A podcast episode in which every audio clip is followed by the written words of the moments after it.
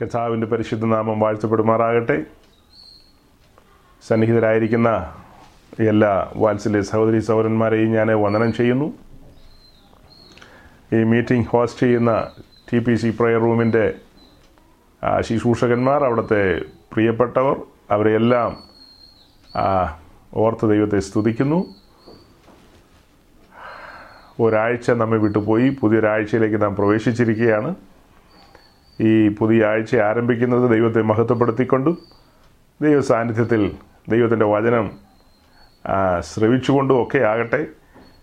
കഥാവ് ഇന്ന് പകൽ നമ്മെ അനുഗ്രഹിക്കട്ടെ. നമ്മൾ ചിന്തിച്ചുകൊണ്ടിരിക്കുന്ന വിഷയത്തിന്റെ തുടർച്ചയാണ് നമുക്ക് ചിന്തിച്ച് മുന്നോട്ട് പോകേണ്ടത്. അപ്പോൾ തന്നെ കഴിഞ്ഞ ദീർഘമായ ആഴ്ചകളിൽ ഇതിന്റെ തുടക്കം മുതൽ ഈ കഴിഞ്ഞ അതിന്റെ മുൻപിലത്തെ ആഴ്ച വരെ അങ്ങനെ മുടക്കമൊന്നുമില്ലാതെ കടന്നു വന്ന നമ്മുടെ ഒരു സഹോദരനുണ്ട് സന്തോഷ് സന്തോഷ് കെ എസ് തന്നെ കഴിഞ്ഞ ദിവസങ്ങളിൽ ഞാൻ സൂചിപ്പിച്ചിരുന്നു പനിയും അസ്വസ്ഥതയൊക്കെ ആയിട്ടിരിക്കുകയാണ്. എന്നാൽ കോവിഡിന്റെ മൂർധന്യത്തിലേക്ക് താൻ കഴിഞ്ഞ ദിവസങ്ങളിൽ കടന്നുപോയി.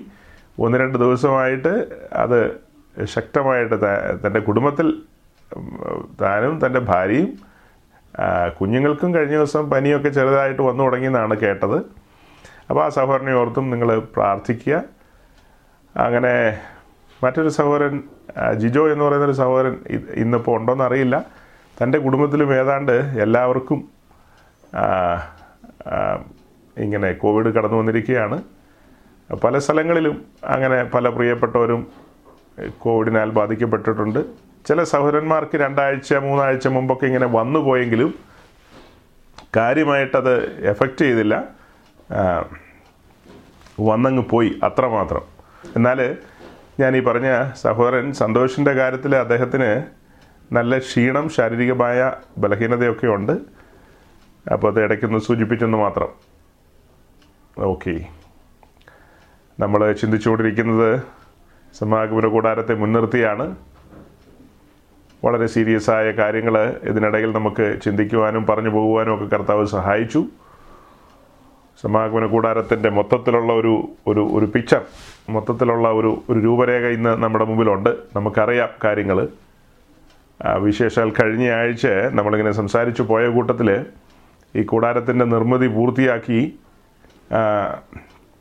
അതിന്റെ പ്രതിഷ്ഠാ ദിനത്തിൽ മോശയും അഹ്റോനും കൂടാരത്തിനകത്ത് കടന്നു വന്ന എല്ലാ കാര്യങ്ങളും ക്രമത്തിൽ ഒക്കെ അടക്കി വെച്ച് എല്ലാം ഓവറോൾ ചെക്ക് ചെയ്ത് പിന്നെ യാഗമറുത്ത് യാഗപീഠത്തിൽ യാഗമൃഗത്തിന്റെ മാംസത്തെ അകത്ത് കൊണ്ടുവന്ന് വെച്ച് യാഗരക്തം അകത്ത് തളിച്ച് അവർ പുറത്തേക്ക് ഇറങ്ങി വന്നപ്പോൾ ദൈവത്തിന്റെ മഹത്വം സകല ജനവും കാണുക കൂടാരത്തിന്റെ അതിപരിശുദ്ധ സ്ഥലത്തേക്ക് ഇറങ്ങി വരികയും അവിടെ നിന്ന് തീ പുറപ്പെട്ട് യാഗപീഠത്തിലിരിക്കുന്ന യാഗവസ്തുവിനെ ദഹിപ്പിക്കുകയും ചെയ്തു. ഇസ്രായേലിന്റെ നടുവിലേക്ക് ഉയരത്തിൽ നിന്ന് ആദ്യമായി ഇറങ്ങി വന്ന ദൈവികാഗ്നി.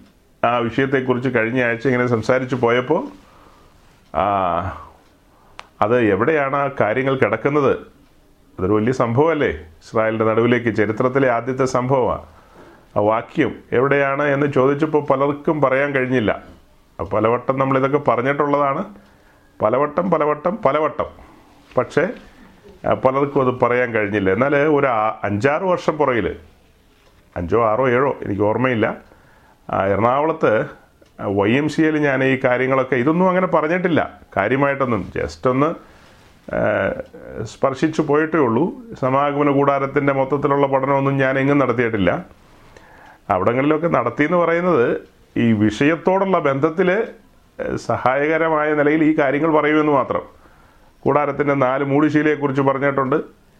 പിന്നെ മൊത്തത്തിൽ അതിന്റെ ഒരു ഓവറോൾ പിക്ചർ പറഞ്ഞിട്ടുണ്ട്. അതുപോലെ ഈ വിളക്ക് ഒന്ന് രണ്ട് തവണ ചെറുതായിട്ടൊന്ന് സൂചിപ്പിച്ചിട്ടുണ്ട്. വിളക്ക് അടിപ്പ് പണിയാണ് എന്നുള്ള കാര്യം പറയാൻ വേണ്ടിയിട്ട് മാത്രം. അല്ലാതെ അതിലെ ഓരോരോ കാര്യങ്ങളും എടുത്തൊന്നും ഒരു സ്ഥലത്തും പറഞ്ഞിട്ടില്ല. എന്നാൽ ലേവിയ പുസ്തകം ഒൻപതാം അധ്യായത്തിന്റെ ഇരുപത്തിമൂന്നും ഇരുപത്തിനാലും വാക്യങ്ങൾ ഒരു സഹോദരി കഴിഞ്ഞ ആഴ്ച സഹോദരിയുടെ ഭർത്താവാണ് നമ്മളെ അറിയിച്ചതെങ്കിലും പറഞ്ഞത് സഹോദരിയാണ് അതിന്റെ മുഴു ക്രെഡിറ്റും സഹോദരിക്ക് മാത്രമാണ് പറഞ്ഞതിന്റെ പേരിൽ ഒരു മാർക്കും സഹോദരന് കൊടുക്കുന്നില്ല. അപ്പം ആ ഒരു സഹോദരി അത് ഓർത്തിരുന്നു. ഇത്രയും വർഷങ്ങൾ കടന്നു പോയിട്ടും ആ വാക്യം ഓർത്തിരുന്നു. തുടക്ക സമയത്ത് തന്നെ ഞാൻ ആ കാര്യം പറയാണ്. അപ്പോൾ ഒരു ശുശ്രൂഷകൻ എന്ന നിലയിൽ വേദപുസ്തകത്തിലെ എല്ലാ കാര്യമൊന്നും എല്ലാവർക്കും ഓർത്തിരിക്കാൻ കഴിയില്ല. ഇത്രയും ബൃഹത്തായൊരു പുസ്തകം. എനിക്കും എല്ലാ കാര്യങ്ങളും ഓർമ്മയൊന്നുമില്ല. ഞാൻ തന്നെ പറഞ്ഞുകൊണ്ടിരിക്കുന്ന പല കാര്യങ്ങളും മറന്നു പോകാറുണ്ട്. പക്ഷേ ഇതൊരു സീരിയസ് ആയ ഭാഗമാണ്. ഇങ്ങനെയുള്ള പല ഭാഗങ്ങളുണ്ട്. അത്തരം കാര്യങ്ങൾ നമ്മളങ്ങനെ പെട്ടെന്ന് മറക്കില്ല. അതുപോലെ മറക്കണ്ടാത്തൊരു കാര്യമാണത്. അത് ഓർമ്മയിലിരിക്കണം. അപ്പോൾ അത് ഓർത്തു. അത് ഓർത്ത് സന്തോഷം. ഏ? അപ്പോൾ നിങ്ങൾ ഓരോരുത്തരും ഈ കാര്യങ്ങളൊക്കെ ഗഹനമായ വിഷയങ്ങളൊക്കെ കടന്നു വരുമ്പോൾ സീരിയസ് ആയിട്ട് അത് ഉള്ളിൽ തറയ്ക്കുമാറ് സൂക്ഷിക്കണം. അങ്ങനെ ആ കാര്യങ്ങളെ സൂക്ഷിച്ച് വരും കാലത്തേക്ക് നല്ലൊരു അടിസ്ഥാനം ഇടുന്നു എന്ന് പറഞ്ഞതുപോലെയാണതല്ല അപ്പോൾ നമ്മൾ സംസാരിച്ച് സംസാരിച്ച് മുന്നോട്ട് വന്നപ്പോൾ പ്രാകാരവാതിലും തുറന്ന് അകത്ത് കയറി കാണേണ്ട കാഴ്ചയൊക്കെ കണ്ട് യഥാസ്ഥാനപ്പെട്ട് പിന്നത്തേതിൽ പരിശുദ്ധാത്മാവ് നമ്മെ കൈപിടിച്ച് മുൻപോട്ട് മുൻപോട്ട് കൊണ്ടുവന്ന് കൂടാരമറശയിലേക്ക് നീക്കി കൂടാരത്തിനകത്തേക്ക് കൊണ്ടുവന്നു. കൂടാരത്തിനകത്തേക്ക് കടന്നു വരുമ്പോഴാണ് അവിടെ കാഴ്ചയപ്പത്തിന്റെ മേശ വലത് സൈഡിൽ വടക്ക് ഭാഗത്ത്. വടക്ക് ഭാഗത്ത് കാഴ്ചയപ്പത്തിന്റെ മേശയിരിക്കുന്നു തെക്ക് ഭാഗത്ത് വിളക്കിരിക്കുന്നു കവരവിളക്ക്. നേരെ മുൻപിൽ ധൂപപീഠം ഇരിക്കുന്നു. അതാണ് വിശുദ്ധ സ്ഥലത്തെ ഒരു കാഴ്ച. ഇതെല്ലാം പറഞ്ഞു കഴിഞ്ഞിട്ട് പിന്നെ അതിന്റെ സൈഡിലിരിക്കുന്ന നാൽപ്പത്തിയെട്ട് പലക അതിനെ താങ്ങി നിർത്തിയിരിക്കുന്ന അഞ്ച് അന്താഴങ്ങൾ അത് പറയേണ്ടതാണ്. അതും കഴിഞ്ഞിട്ട് അതിന് മുകളിലുള്ള മൂടിശീലകൾ. അങ്ങനെയാണ് സാധാരണഗതിയിൽ പറഞ്ഞു വരേണ്ടത്. പക്ഷേ നമ്മൾ ഈ വിശുദ്ധ സ്ഥലത്തിരിക്കുന്ന ഉപകരണങ്ങളെക്കുറിച്ച് ഒന്നും പറയാതെ സൈഡിലുള്ള നാൽപ്പത്തിയെട്ട് പലകയെക്കുറിച്ചും അതിന്റെ അനുബന്ധ കാര്യങ്ങളെക്കുറിച്ചൊക്കെ പറഞ്ഞു. അതും കഴിഞ്ഞിട്ട് പിന്നീട് മേൽമൂടിയെക്കുറിച്ചാണ് പറഞ്ഞത് മൂടിശീലകളെക്കുറിച്ച്. അതും കഴിഞ്ഞാണ് പിന്നെ താഴെ ഇറങ്ങി വന്ന് മേശയെക്കുറിച്ചും വിളക്കിനെക്കുറിച്ചും സംസാരിക്കാനിടയായത്. അതെന്തുകൊണ്ടായിരിക്കും? അതിനകത്തൊരു ഒരു ഗൗരവമായ ആശയമുണ്ട്. വിളക്കിനെക്കുറിച്ച് നേരത്തെ അങ്ങ് പറയാം. മേശയെക്കുറിച്ചും പറയാം. അതെല്ലാം പറഞ്ഞു കഴിഞ്ഞിട്ട് പറയാം. ആ ഇതിന് ചുറ്റും ഒരു നാൽപ്പത്തെട്ട് പലക ഇരിപ്പുണ്ട്. അതിന് മുകളിൽ ഒരു നാല് മൂടിശീല ഇരിപ്പുണ്ട് എന്നൊക്കെ പിന്നീടായാലും പറഞ്ഞാൽ മതി. പക്ഷെ കേൾവിക്കാർ ആ കാര്യത്തിന്റെ ഗൗരവത്തിലേക്ക് വരില്ല. അതെന്താ? കഴിഞ്ഞ ആഴ്ച നമ്മൾ സൂചിപ്പിച്ചതാ. ഇസ്രായേലിന്റെ പുരോഹിതൻ പ്രാകാരത്തിൽ കടന്നു വന്ന് നിൽക്കുമ്പോൾ അവിടെ മേൽമൂടികളൊന്നുമില്ല. അവൻ ആശ്രയിക്കാൻ തക്കവണ്ണം പ്രകൃതിയാവുള്ള വെളിച്ചങ്ങളുണ്ട് അവിടെ. സൂര്യനും ചന്ദ്രനും പ്രകാശം കൊടുക്കാൻ അവിടെ ഉണ്ട്. അതേസമയം കൂടാരത്തിനകത്തേക്ക് കടന്നു വരുമ്പോൾ കൂടാരത്തിനകത്ത് ഇരുട്ടാണ്. അതിനകത്തേക്ക് കടന്നു വരുമ്പോൾ അവിടെ ശുശ്രൂഷിക്കണമെങ്കിൽ പുരോഹിതന് വെളിച്ചം ആവശ്യമാണ്. അവിടെ പ്രകൃതിയാവുള്ള വെളിച്ചമില്ല. അവിടെ ദൈവം അനുവദിച്ചിട്ടുള്ള വെളിച്ചമാണ്. ഈ വിളക്കിൽ നിന്ന് കവരവിളക്കിൽ നിന്ന് കത്തുന്ന വെളിച്ചം എന്ന് പറയുന്നത് ദൈവം അനുവദിച്ച വെളി വെളിച്ചമാണ്. ദൈവത്താൽ അനുവദിക്കപ്പെട്ട വെളിച്ചമാണത്. അപ്പോൾ ആ വെളിച്ചത്തിന്റെ പ്രകാശത്തിൽ നിന്നുകൊണ്ടാണ് അവിടെ കാര്യങ്ങളെ ചെയ്യാൻ കഴിയൂ. അപ്പോൾ നമ്മൾ നേരത്തെ സൈഡിലുള്ള പലകളെക്കുറിച്ചും മേൽമുടിയെക്കുറിച്ചും ഒക്കെ പറഞ്ഞതിന്റെ കാരണം മൂടുശീല എന്ന് പറയുന്ന നാലെണ്ണമാണ് കട്ടിയുള്ളതാണ്. സൈഡിലിരിക്കുന്ന പലക ഒന്നോടൊന്ന് ചേർന്നിരിക്കുകയാണ്. ഒരു സുഷിരവും ഇല്ല ഒരു വിടവും ഇല്ല കാറ്റ് കടക്കത്തില്ല. പുറത്തു നിന്നുള്ള വെളിച്ചം അകത്തേക്ക് കടക്കത്തില്ല പുറത്തു നിന്നുള്ള ഒന്നും കടക്കത്തില്ല. അതിനെ മൂടിക്കൊണ്ട് മൂടുശീലയും കിടക്കുന്നു. അത് കഴിഞ്ഞിട്ടാ വിളക്കിനെ കുറിച്ച് പറയുന്നത്. അപ്പോൾ പെട്ടെന്ന് ഓർമ്മയിലേക്ക് വരും. വിളക്ക് ആദ്യം പറഞ്ഞിട്ട് ഈ കാര്യങ്ങൾ പിന്നെ പറഞ്ഞു കഴിഞ്ഞാൽ അതെങ്ങനെ ശരിയാകും അപ്പം അതുകൊണ്ടാണ് പരിശുദ്ധാത്മാവ് അതിന്റെ ഒരു ഓർഡറിൽ തന്നെയാണ് പറഞ്ഞു കൊണ്ടുപോകുന്നത്. മനസ്സിലാക്കുക? ഇനി അവിടെ ഇരിക്കുന്ന വിളക്ക് വിളക്കിനെ കുറിച്ച് നമ്മൾ കഴിഞ്ഞ ആഴ്ച പറഞ്ഞുകൊണ്ടിരിക്കുകയാണല്ലോ. അപ്പോൾ ആ വിളക്ക് വിളക്കിന്റെ ജസ്റ്റ് ഓപ്പോസിറ്റാണ് മേശ ഇരിക്കുന്നത്. നേരെ എതിർഭാഗത്താണ് മേശ ഇരിക്കുന്നത്. വിളക്കിന്റെ പ്രകാശം വിശുദ്ധ സ്ഥലത്ത് മൊത്തത്തിൽ സ്പ്രെഡ് ചെയ്ത് നിൽക്കും. മൊത്തത്തിൽ ഒരു വെളിച്ചമുണ്ട്. ധൂപപീഠവും എല്ലാം കാണാൻ പാകത്തിനുള്ള വെളിച്ചം അവിടെ കിട്ടും. എന്നാൽ വിളക്കിന് നേരെ ഓപ്പോസിറ്റ് ആയിട്ടാണ് മേശ ഇരിക്കേണ്ടത്. അല്ലെങ്കിൽ മേശയ്ക്ക് എതിരായിട്ടാണ് വിളക്ക് വരേണ്ടത്. അങ്ങനെയാണ് പുറപ്പാട് ദിവസം നാൽപ്പതാം അധ്യായത്തിൽ നമ്മൾ വായിച്ചത്. അതിന്റെ ഒരു കാരണം അതിൽ നിന്നുള്ള ഡയറക്റ്റ് ലൈറ്റ് ഡയറക്റ്റ് ലൈറ്റ് മേശമേലടിക്കുകയാണ് മേശമേലാണ് അപ്പോൾ ഇരിക്കുന്നത്. അപ്പം വിളക്കിൽ നിന്നുള്ള പ്രകാശം മേശമേൽ അടിക്കുമ്പോൾ ആ പ്രകാശത്തിലാണ് നമ്മുടെ ആത്മീയ പോഷണത്തിന് വേണ്ടിയ ഭക്ഷണം അല്ലെങ്കിൽ ആത്മീയ പോഷണത്തിന് വേണ്ടിയ കാര്യം മേശമേൽ ഇരിക്കുന്നത് കൃത്യമായി കാണാൻ കഴിയൂ. ഇനി നമ്മൾ പറഞ്ഞു ആ വിളക്ക് കത്തുന്നില്ല എന്ന് വിചാരിക്കുക. കത്തുന്നില്ലെങ്കിൽ മേശമേലിരിക്കുന്ന അപ്പത്തെക്കുറിച്ച് വല്ലോ ഗ്രാഹ്യം ഉണ്ടാവുമോ അത് തട്ടിമറിച്ച് കളയാൻ ഇടവരും. കാരണം അവിടുത്തെ ഇരുട്ടിൽ അവിടെ കടന്നു വന്ന മേശയും എല്ലാം മറിഞ്ഞു പോകാൻ വരും. അത് മാത്രമല്ല ധൂപപീഠത്തിൽ എങ്ങനെ ധൂപം അർപ്പിക്കും വെളിച്ചം വേണ്ടേ? ധൂപപീഠത്തിൽ അഞ്ചുവിധ സുഗന്ധവർഗങ്ങൾ നേർമയായി പൊടിച്ച് ധൂപപീഠത്തിൽ നിരത്തി അവിടെ ധൂപം അർപ്പിക്കുകയും അതിനു മുൻപ് രക്തം തളിക്കുകയൊക്കെ ചെയ്യേണ്ടതുണ്ട്. യാഗം അർപ്പിച്ചതിന്റെ രക്തമൊക്കെ തളിക്കേണ്ടതുണ്ട്. ഈ കാര്യങ്ങൾ അവിടെ ഫലപ്രദമായി വന്നു നിന്ന് ചെയ്യണമെങ്കിൽ വിളക്ക് കത്തി നിൽക്കണം. വിളക്ക് കത്തി നിന്നെങ്കിൽ മാത്രമേ അത് കഴിയൂ. അല്ലെങ്കിൽ പിന്നെ ചെയ്യാവുന്നൊരു കാര്യമുണ്ട്. കൂടാരമറശീല എന്ന് നമ്മൾ പറഞ്ഞത് പതിയെ എടുത്ത് പൊക്കി അങ്ങ് മുകളിലേക്ക് ഇട്ട് കഴിഞ്ഞാൽ പുറത്ത് നല്ല വെളിച്ചം കയറി വരും. കൂടാരമറശീലയുണ്ടല്ലോ മുൻവശത്ത്. അത് മൊത്തത്തിൽ ചുരുട്ടി കൂട്ടി അങ്ങ് വെക്കണം. കറണ്ട് ഇല്ല. ഇപ്പം ഞാനും കറണ്ട് ഇല്ലാതിരിക്കുകയാണല്ലോ. അപ്പോൾ ഞാനും ചില പരിപാടിയൊക്കെ ഒപ്പിക്കുന്നുണ്ട്. അതായത് ഈ കറണ്ട് പോയി കഴിഞ്ഞാൽ കത്തുന്ന വെളിച്ചങ്ങൾ നിന്ന് കത്തുന്നുണ്ട് പക്ഷെ അതൊന്നും ഫലപ്രദമായി കത്തുന്നില്ല. എന്താണോ? എല്ലാം ബൾബൊക്കെ തെളിഞ്ഞ് നിൽപ്പുണ്ട് പക്ഷെ അതിനൊരു ശക്തിയില്ല അപ്പോൾ അപ്പം അതിന് പകരം നമ്മൾ ചെയ്യാവുന്ന കാര്യങ്ങൾ വിൻഡോസും കർട്ടൻസും ഒക്കെ മാറ്റി. അപ്പോൾ അങ്ങനെ മാക്സിമം വെളിച്ചം വരാൻ നമ്മൾ ശ്രമിക്കുമല്ലോ. പക്ഷെ അവിടെ അതൊന്നും നടക്കില്ല സഹോദരങ്ങളെ. കൂടാര മറശീല മൂടിയിട്ടിരിക്കുകയല്ലേ? അത് അടച്ചിട്ടിരിക്കുകയാണ്. അതിനകത്ത് നിശ്ചയമായും വിളക്ക് കത്തണം. അപ്പോൾ വിളക്കിനെ കുറിച്ച് നമ്മൾ ചിന്തിച്ചപ്പോൾ നമ്മളുടെ ചിന്ത ഒന്ന് ശമുവേലിന്റെ പുസ്തകം മൂന്നാം അധ്യായത്തിലേക്ക് പോയി. വളരെ കാലങ്ങൾക്ക് ശേഷം ഏലി മഹാപുരോഹിതനായിരിക്കുമ്പോൾ തനിക്ക് രണ്ട് ആൺമക്കളുണ്ട്. വിവാഹിതരാണ് അവർ അപ്പോൾ ആ ഒരു കാലഘട്ടത്തിൽ ഹന്ന എന്ന് പറയുന്ന സഹോദരിക്ക് ഒരു കാത്തു കാത്തിരുന്ന ഒരു ആൺതിരി ലഭിച്ചു. ആ കുഞ്ഞിന്റെ പേരാണ് ശമുവേൽ. ശമുവേലിനെ ദൈവാലയത്തിൽ ശുശ്രൂഷയ്ക്ക് വേണ്ടി സമർപ്പിച്ചു.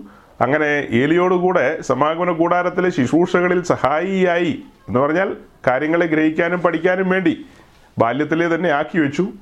അപ്പോൾ ബാല്യക്കാരനായ ഷമുവൽ അവിടെ പാർക്കുകയാണ് ഏലിയുടെ കൂട്ടത്തിൽ ആ കാലത്ത് നമ്മൾ വായിച്ചത് ആ കാലത്തല്ല എല്ലാ കാലത്തും ഇസ്രായേലിനുള്ള നിത്യനിയമമാണ് വിളക്ക് സന്ധ്യ മുതൽ പ്രഭാതം വരെ അല്ലെങ്കിൽ സന്ധ്യ മുതൽ ഉഷസ് വരെ കത്തി നിൽക്കണം. പക്ഷെ അവിടെ വിളക്ക് കെട്ടുപോകുന്ന കാര്യമാണ് നമ്മൾ കണ്ടത്. അങ്ങനെ ഒരു കാലഘട്ടം.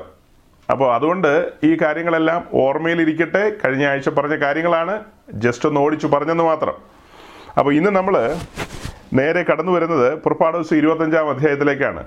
മറ്റ് മുഖവുരകളൊന്നുമില്ലാതെ പുറപ്പാട് ദിവസം ഇരുപത്തഞ്ചാം അധ്യായത്തിലേക്ക് തന്നെ നമ്മൾ നേരെ കടന്നു വരുന്നു. ഇരുപത്തഞ്ചാം അധ്യായത്തിന്റെ മുപ്പത്തൊന്ന് മുതൽ താഴേക്കുള്ള ഭാഗങ്ങളാണ് കഴിഞ്ഞ ആഴ്ച നമ്മൾ നോക്കിയതും വായിച്ചതും.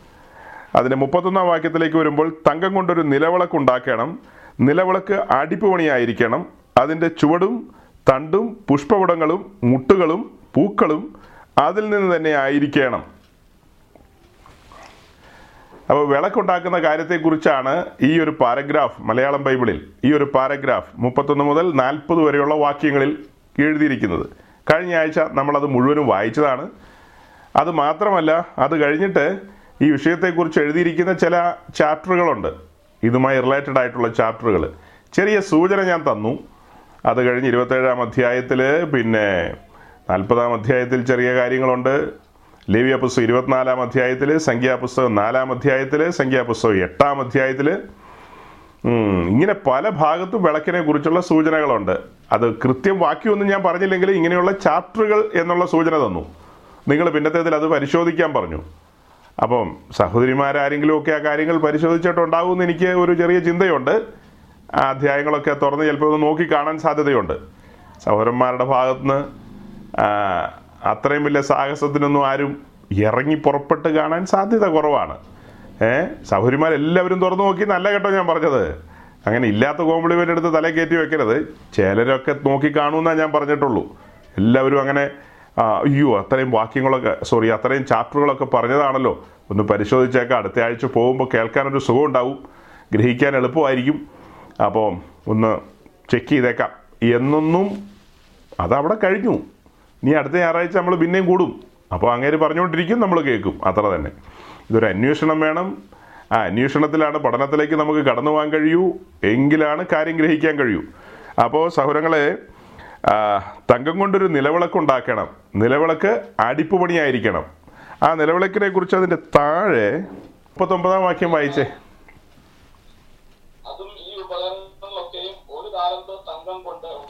ഓക്കെ അപ്പോൾ ഒന്നാം സോറി മുപ്പത്തൊന്നാം വാക്യത്തോട് ചേർത്ത് വെച്ച് ഈ കാര്യം പറയാണ്. ഒരു താലന്ത് തങ്കം എന്നുള്ള എല്ലാവർക്കും അറിയാം. എനിക്കും അറിയാം കാണാതെ അങ്ങ് പറഞ്ഞാൽ മതി പക്ഷേ വചനത്തിൽ നിന്ന് വായിച്ച് തന്നെ അതിലൊരു പ്രൂഫ് തരണമല്ലോ. അതുകൊണ്ടാണ് ആ വാക്യം ഞാൻ ചെക്ക് ചെയ്തത്. ഓക്കെ അപ്പോൾ തങ്കം കൊണ്ട് ഒരു നിലവിളക്ക് ഉണ്ടാക്കണം. നിലവിളക്ക് അടിപ്പ് പണിയായിരിക്കണം അടിപ്പ് പണി ബീച്ചൺ വർക്ക് ആയിരിക്കണം. അത് ഒരു താലന്ത് തങ്കത്തിലാണ് ഈ വിളക്കുണ്ടാക്കേണ്ടത് അപ്പോൾ വിളക്കിന്റെ നിർമ്മിതിയെക്കുറിച്ച് കഴിഞ്ഞ ആഴ്ച നമ്മൾ പറഞ്ഞില്ല. മൊത്തത്തിലുള്ളൊരു അവലോകനമാണ് നടത്തിയത്. വിളക്കിന്റെ നിർമ്മിതിയെക്കുറിച്ച് പറഞ്ഞിട്ട് വേണമല്ലോ അതിനകത്തുള്ള മറ്റു കാര്യങ്ങളെക്കുറിച്ച് പറയാനായിട്ട്. മറ്റു കാര്യങ്ങളൊക്കെ സെക്കൻഡറി ആണ്. പ്രൈമറി എന്ന് പറയുന്നത് വിളക്കാണ്. വിളക്കുണ്ടാക്കിയിട്ട് വേണം. അപ്പോൾ വിളക്കിനെ കുറിച്ച് ചിന്തിക്കാം. വിളക്കിനെ കുറിച്ച് കഴിഞ്ഞ ആഴ്ച പറഞ്ഞു. ഈ വിളക്ക് യേശുക്രിസ്തുവിനെ കാണിക്കുന്നു. രണ്ട് ഈ വിളക്ക് പരിശുദ്ധാത്മാവിനെ കാണിക്കുന്നു. മൂന്ന് ഈ വിളക്ക് സഭയെ കാണിക്കുന്നു. നാല് സഭയെയും ക്രിസ്തുവിനെയും ഒരുമിച്ച് കാണിക്കുന്നു. അല്ലെങ്കിൽ നമ്മെ ഓരോരുത്തരെയും വ്യക്തിപരമായും ക്രിസ്തുവിനെയും ചേർത്ത് വെച്ച് ഈ വിളക്കിനെ കാണിക്കുന്നു. അപ്പോൾ അങ്ങനെ ഇത്രയും കാര്യങ്ങൾ ഓർമ്മയിലിരിക്കണം. അപ്പോൾ ഒരു താലന്ത് തങ്കം അതിനകത്താണ് ഈ വിളക്ക് പണിതിരിക്കുന്നത്. സമാഗമന കൂടാരത്തിൽ ധാരാളം ഉപകരണങ്ങളുണ്ട്. പലവിധമായ ഉപകരണങ്ങളുണ്ട്. ഈ ഉപകരണങ്ങളിൽ ഇത്ര സൂക്ഷ്മമായൊരു പണി നടന്ന വേറൊരു ഉപകരണം കാണില്ല. ഇത്ര മനോഹരമായ പണി നടന്ന വേറൊരു ഉപകരണം കാണില്ല. ഇത്ര വിലപിടിപ്പുള്ളൊരു ഉപകരണം വേറെ കാണില്ല. മറ്റെല്ലാ ഉപകരണങ്ങളിലേക്കും നമ്മൾ നോക്കുമ്പോൾ അതിനകത്തെല്ലാം മരത്തിന്റെ പണിയുണ്ട്. മേശമേൽ നോക്കിയാൽ മരമുണ്ട്. ധൂപപീഠത്തിൽ മരമുണ്ട്. പെട്ടകത്തിൽ മരമുണ്ട്. യാഗപീഠത്തിൽ മരമുണ്ട്. താമ്രത്തൊട്ടിയിൽ താമ്രം മാത്രമേ ഉള്ളൂ. ഇവിടെ ഈ വിളക്കിലേക്ക് നോക്കുമ്പോൾ വിളക്കിൽ മരത്തിന്റെതായ എന്താ ഉടൻ പാർട്സ് ഒന്നുമില്ല. മരത്തിന്റെതായ യാതൊരു കാര്യങ്ങളുമില്ല തനി തങ്കമാണ്. തനി തങ്കം മാത്രം. പ്യുവർ ഗോൾഡ് തനി തങ്കം. അപ്പം ഈ ഒരു താലന്ത് തങ്കം എന്നൊക്കെ പറയുമ്പോൾ നമുക്ക് പെട്ടെന്ന് കേൾക്കുമ്പോൾ ഒരു പിടിയും കിട്ടില്ല. താലന്ത് എന്നൊന്നും പറഞ്ഞാൽ നമ്മുടെ നാട്ടിലുള്ള കണക്കല്ല. ഇത് എബ്രായ ഭാഷയാണ് അല്ലെങ്കിൽ എബ്രായ അളവ് തൂക്കങ്ങളിൽ വരുന്നതാണ് താലന്ത് എന്ന് പറയുന്നത്. ഞാൻ അതിന്റെ ഒരു കണക്ക് എബിക്ക് ഒരിക്കൽ അയച്ചായിരുന്നു വാട്സപ്പിൽ കിടപ്പില്ലേ നോക്കി. അതായത് ഒരു താലന്ത് തങ്കം എന്ന് പറയുമ്പോൾ ഞാൻ അത് സെർച്ച് ചെയ്ത് മനസ്സിലാക്കിയിടത്തോളം മുപ്പത്തിനാല് കിലോ കിലോ കണക്കിലേക്ക് വരുമ്പോൾ മുപ്പത്തിനാല് കിലോ എന്നാണ് എനിക്ക് മനസ്സിലാകുന്നത്. പക്ഷേ പൊതുവെ വേദപണ്ഡിതന്മാരെല്ലാം അൻപത്തിയാറ് കെ ജി എന്നുള്ള നിലയിൽ പറയാറുണ്ട്. അൻപത്തിയാറ് കെ ജി. അത് ഏത് നിലയിലാണ്? അത് പൗണ്ടിലേക്കൊക്കെ കൺവേർട്ട് ചെയ്ത് അങ്ങനെയൊക്കെ എടുക്കുന്നത് കാണാം. അപ്പം നമുക്കിത് ഡയറക്റ്റ് ആശ്രയിക്കാൻ ആകെയുള്ളത് ഗൂഗിളാണ് ഗൂഗിളുമായിട്ടുള്ള ബന്ധത്തിൽ നമ്മൾ എടുക്കുമ്പോൾ നമുക്ക് മുപ്പത്തിനാല് കെ ജി എന്നുള്ളതാണ് കിട്ടുന്നത്. മുപ്പത്തിനാല് കെ ജി എന്ന് പറയുമ്പോൾ അതിന്റെ ഇന്നത്തെ വിലയനുസരിച്ച് ഇന്നത്തെ കറണ്ട് ഗോൾഡിന്റെ വിലയനുസരിച്ച് അതിന്റെ വില ഒന്ന് പറയാമോ സഹോദര?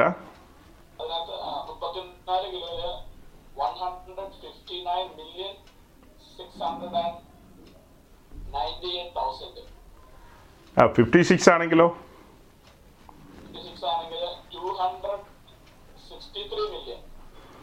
എന്റെ ദൈവമേ ആലോചിക്കാൻ പോലും പറ്റുന്നില്ല. അപ്പോൾ എത്ര വലിയ മുതൽ മുടക്കാണ് അതിനകത്ത് നടത്തിയിരിക്കുന്നത്? നമ്മൾ ചുമ്മാ വിളക്ക് വിളക്കെന്ന് കേൾക്കുമ്പോൾ ഈസിയാണ്. വളരെ വിലപിടിപ്പുള്ളൊരു കാര്യപരിപാടിയാണ്. ഒരു താലന്ത് തങ്കം എന്ന് പറയുമ്പോൾ അതിന്റെ കോസ്റ്റാണ് പറഞ്ഞത്. അതിന്റെ പ്രൈസ് ഇത്രമാത്രം പ്രൈസ് വരും. മുപ്പത്തിനാല് കിലോ ആണെങ്കിൽ വരുന്നത് കേട്ടല്ലോ. അൻപത്തിയാറ് കെ ജി ആണെങ്കിലും. ഇനി മുപ്പത്തിനാലായാലും മുപ്പത്തിനാലായാലും അമ്പത്താറായാലും വിരോധമില്ല. ഇത് സീരിയസ് ആയ ഒരു കാര്യമാണ്. ഇനി അടുത്ത കാര്യത്തിലേക്ക് പോവാം. അടിപ്പ് പണിയായിരിക്കണം. ഈ ഒരു താലന്ത് തങ്കക്കട്ടി എന്ന് പറഞ്ഞു കഴിഞ്ഞാൽ ആ ഒരു താലന്ത് തങ്കക്കട്ടിയിൽ നിന്ന് ഇങ്ങനെ ഒരു വിളക്കുണ്ടാക്കി എടുക്കണമെങ്കിൽ രണ്ട് മൂന്ന് മെത്തേഡുകൾ അവലംബിക്കാം. നമ്മളെ ആരെങ്കിലും ഏൽപ്പിച്ചെങ്കിൽ നമ്മൾ ന്യായമായിട്ട് നല്ലൊരു വെൽഡറെ ഏൽപ്പിക്കും. അല്ലെങ്കിൽ ആദ്യം ഒരു ഒരു തട്ടാനെ ഏൽപ്പിച്ചിട്ട് അത് ഇത് ഇതുപോലെ ഓരോ തണ്ട് തണ്ട് പോലെയൊക്കെ പീസ് പീസൊക്കെ ആക്കി എല്ലാം റെഡിയാക്കും അത് കഴിഞ്ഞിട്ട് ഇതിനെ ജോയിൻ ചെയ്യണമല്ലോ. അതിനൊരു വെൽഡറെ കയ്യിൽ ഏൽപ്പിക്കാം അല്ലെങ്കിൽ പിന്നെ അടുത്തൊരു പ്രോഗ്രാമാണ് നട്ടും ബോൾട്ടും ഇട്ട് അത് കൂട്ടിച്ചേർക്കാം. നട്ടും ബോൾട്ടിന്റെ പരിപാടി. അല്ലെങ്കിൽ വെൽഡിങ് പിന്നെ എന്നാ? പിന്നെ ഇന്നത്തെ കാലത്താണെങ്കിൽ അറാൾ ഡേറ്റ് വെച്ച് ഒട്ടിക്കാം അല്ലേ? പശ വെച്ച് ഒട്ടിക്കാം. അങ്ങനെ പല പരിപാടികളും ഒക്കെ ഉണ്ട്. പക്ഷേ സൗരങ്ങൾ മനസ്സിലാക്കേണ്ടത് ഇത് ഒരു താലന്ത് തങ്കക്കട്ടി അടിപ്പ് പണിയിൽ പണതെടുത്ത് ഈ പറയപ്പെട്ട ഷേപ്പിലേക്ക് കൊണ്ടുവരികയാണ്. ഈ പറയപ്പെട്ട ഷേപ്പിലേക്ക് ഷേപ്പിലേക്ക് എന്ന് പറയുമ്പോൾ അതിന്റെ ഷേപ്പ് താഴേക്ക് പറയുന്നുണ്ട്. ഷേപ്പ് എങ്ങനെയാണ് പറയുന്നത് മുപ്പത്തൊന്നാം വാക്യത്തിൽ തന്നെ ഉണ്ടല്ലോ. നിലവിളക്ക് അടിപ്പുപണി ആയിരിക്കണം അതിന്റെ ചുവടും തണ്ടും പുഷ്പപുടങ്ങളും മുട്ടുകളും പൂക്കളും അതിൽ നിന്ന് തന്നെ ആയിരിക്കണം. അപ്പോൾ അതിനകത്ത് മുട്ടുകളുണ്ട് പുഷ്പപുടമുണ്ട് പിന്നെ പൂക്കളുണ്ട്. മൂന്ന് കാര്യങ്ങളാണ് പറയുന്നത്. ഈ മൂന്നും ഈ അടിപ്പുപണിയിൽ അതേ നിലയിൽ കൊണ്ടുവരണം. ഓക്കെ. കരണ്ട് വന്നു. സമാധാനം. ഇനി വൃത്തിയായിട്ട് കണ്ണു തുറന്ന് കാണാൻ കാര്യങ്ങൾ അപ്പോൾ സഹോദരങ്ങളെ പറഞ്ഞു വരുന്നത് ഈ പറയുന്ന പോലെ മുട്ടും പുഷ്പപുടവും പിന്നെ പൂക്കളും ഇതെല്ലാം അടിപ്പൂണിയിൽ കൊണ്ടുവരണം. അപ്പോൾ അത് എത്ര ശ്രമകരമായിട്ടായിരിക്കും ബസലയിൽ ഇതിന് മേൽനോട്ടം വഹിച്ചതെന്നുള്ളതൊന്ന് ഒന്ന് ഭാവന കാണുക. ഇത് ഈ തങ്കത്തിൽ നേരെ ചുറ്റിക എടുത്തു വെച്ച് അടിച്ചു കഴിഞ്ഞാൽ അത് ഒടിഞ്ഞു സോറി അത് പൊടിഞ്ഞു പോവും. അല്ലെങ്കിൽ എന്താ പറയുക അത് ബ്രോക്കൺ ആയി പോവും. ഉടഞ്ഞു പോവും. അപ്പോൾ എന്ത് ചെയ്യണം? ചെറിയ ചൂട് അതിന് കൊടുക്കണം. ചെറിയ ചൂട് കൊടുത്തിട്ട് വലിയ ചൂട് കൊടുത്താലോ? അത് ഉരുകിപ്പോവും. അതേസമയം ചെറിയ ചൂട് കൊടുത്തിട്ട് അതിനുമേൽ ചുറ്റിക കൊണ്ട് ശാന്തമായി അടിച്ചു തുടങ്ങും. അങ്ങനെ അടിച്ചടിച്ചടിച്ചാണ് അതിനെ ഈ ഒരു ഷേപ്പിലേക്ക് കൊണ്ടുവരുന്നത്. അതങ്ങ് ബദലഹേ മുതൽ തുടങ്ങി ഗോൽഗോഥ വരെ അടിച്ചതാണ് ഈ കാണുന്ന വിളക്ക്. ബദലഹേ പുരി മുതൽ ഗോൽഗോഥ വരെ അടിച്ചടിച്ചടിച്ചടിച്ച് ആ, ഉണ്ടാക്കിയെടുത്ത ഒരു വിളക്കാണ് നമ്മൾ ഈ കാണുന്ന ആ വിളക്ക്. എന്ന് പറഞ്ഞാൽ യേശുക്രിസ്തുവിനെയാണ് അത് വെളിപ്പെടുത്തുന്നത്. യേശുക്രിസ്തുവിനെയാണ് അതിലൂടെ പ്രതിഫലിപ്പിക്കുന്നത്. അപ്പോൾ അത്രമേൽ അടിയേറ്റതാണ്. വലിയ പ്രഹരങ്ങളേറ്റതാണ്. ആ പ്രഹരങ്ങളേറ്റത് എന്തിനു വേണ്ടിയാ? ആ പ്രഹരങ്ങളെല്ലാം ഏറ്റത് നമ്മൾ വായിക്കുന്ന പോലെ നമ്മൾ മനസ്സിലാക്കുന്ന പോലെ ഞാൻ ലോകത്തിന്റെ വെളിച്ചമാകുന്നു. വെളിച്ചം കൊടുക്കാൻ വേണ്ടി ലോകത്തിന് വെളിച്ചം കൊടുക്കാൻ വേണ്ടി വന്നവൻ. അപ്പോൾ ആ വന്നവനെ കുറിച്ചുള്ള കാര്യങ്ങളാണ് നമ്മൾ ഇതിലൂടെ ഇനി പഠിക്കാനും മനസ്സിലാക്കാനും പോകുന്നത്. അപ്പം ഈ അടിപ്പുപണികൾ ഈ അടിപ്പുകൾ ഇത്രമേൽ അടിപ്പുപണികൾ ഇതിനകത്ത് നടത്തിയെന്ന് പറയുമ്പോൾ എന്തിനെന്നുള്ളൊരു ചോദ്യത്തിന്റെ ഉത്തരമാണ് എബ്രായ ലേഖനം രണ്ടാം അധ്യായം പത്താം വാക്യത്തിൽ കിടക്കുന്നത്. Hebrews chapter two verse ten. എബ്രായ ലേഖനം രണ്ടിന്റെ പത്തിൽ എഴുതിയിരിക്കുന്നത്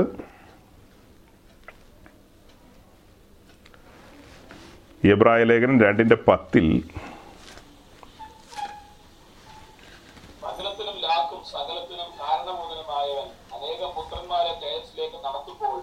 അവിടെ രക്ഷാ രക്ഷാനായകനെ കഷ്ടാനുഭവങ്ങളാൽ തികഞ്ഞവനാക്കുന്നത് അത് തന്നെ സകലത്തിനും ലാക്കും സകലത്തിനും കാരണഭൂതനുമായവൻ അനേകം പുത്രന്മാരെ തേജസ്സിലേക്ക് നടത്തുമ്പോൾ അവിടെ രക്ഷാനായകനെ കഷ്ടാനുഭവങ്ങളാൽ തികഞ്ഞവനാക്കുന്നത് യുക്തമായിരുന്നു. അപ്പോൾ ഇത് ദൈവത്തിന്റെ ആലോചനയാണ്. ഈ വിളക്കിങ്ങനെ അടിപ്പുപണിയായിട്ട് പണിയണമെന്ന് കാലങ്ങൾക്ക് മുമ്പേ ദൈവം മോശയോട് പറഞ്ഞു. അതെന്തിനാ? വരുംകാലത്ത് തന്റെ പ്രിയപുത്രൻ ഈ ഭൂമിയിൽ വന്നു കഴിയുമ്പോൾ അനേക അടിപ്പുപണികളിലൂടെ കടന്നു പോകേണ്ടതാണ് അതെന്തിനു വേണ്ടിയാ? സകലത്തിനും ലാക്കും സകലത്തിനും കാരണഭൂതനുമായവൻ അനേകം പുത്രന്മാരെ. അപ്പോൾ ഇത് എത്രയോ കാലങ്ങൾക്ക് ശേഷമുള്ള കാര്യങ്ങളെ മുന്നിൽ കണ്ടുകൊണ്ടാണ് ഹോരേബിലി പ്രമാണം കൊടുത്തത്. ഹോരേബിലി പ്രമാണം ഏറ്റുവാങ്ങുമ്പോൾ മോശയ്ക്ക് ഇതുവല്ലോ മനസ്സിലായിട്ടുണ്ടോ?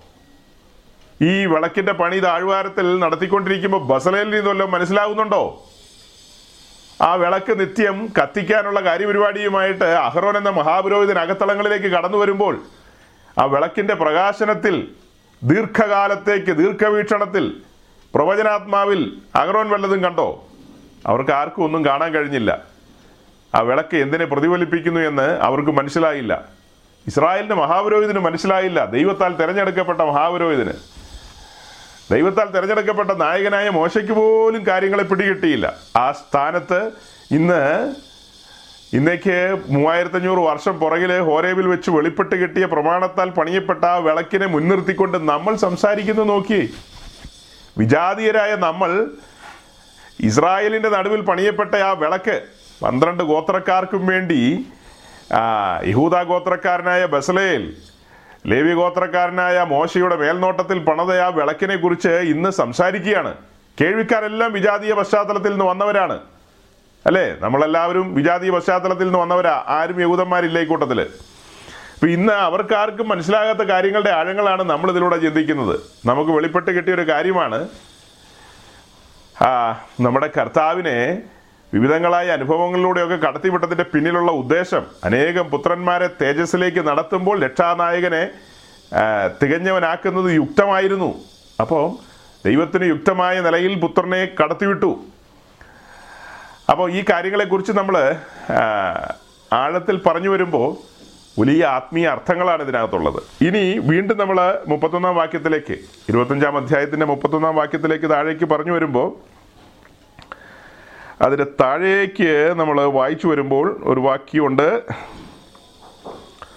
മുപ്പത്തിനാലാം വാക്യത്തിലേക്ക് വരുമ്പോൾ അതിന് മുപ്പത്തിനാലാം വാക്യത്തിലേക്ക് വരുമ്പോൾ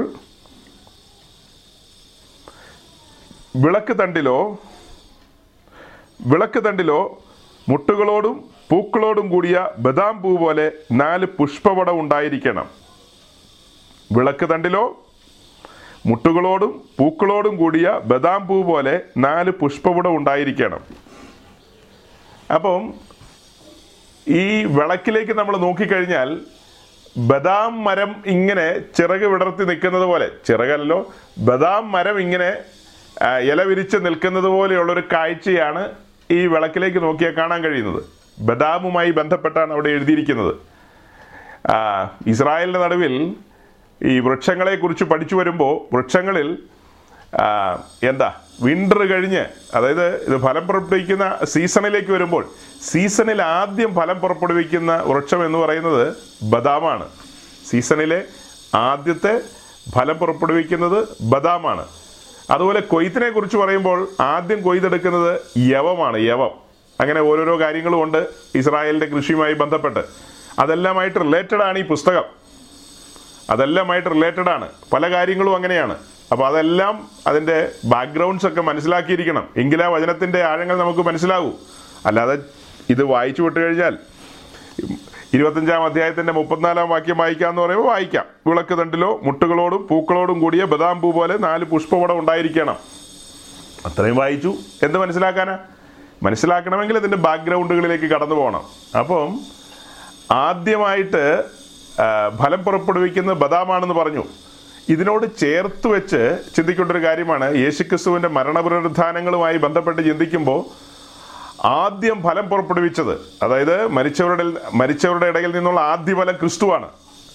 മരിച്ചവരുടെ ഇടയിൽ നിന്നുള്ള ആദ്യ ഫലം ക്രിസ്തുവാണ്. അപ്പോൾ ക്രിസ്തുവുമായി ബന്ധപ്പെട്ടിട്ടാണ് ഈ കാര്യങ്ങളെല്ലാം നിൽക്കുന്നത്.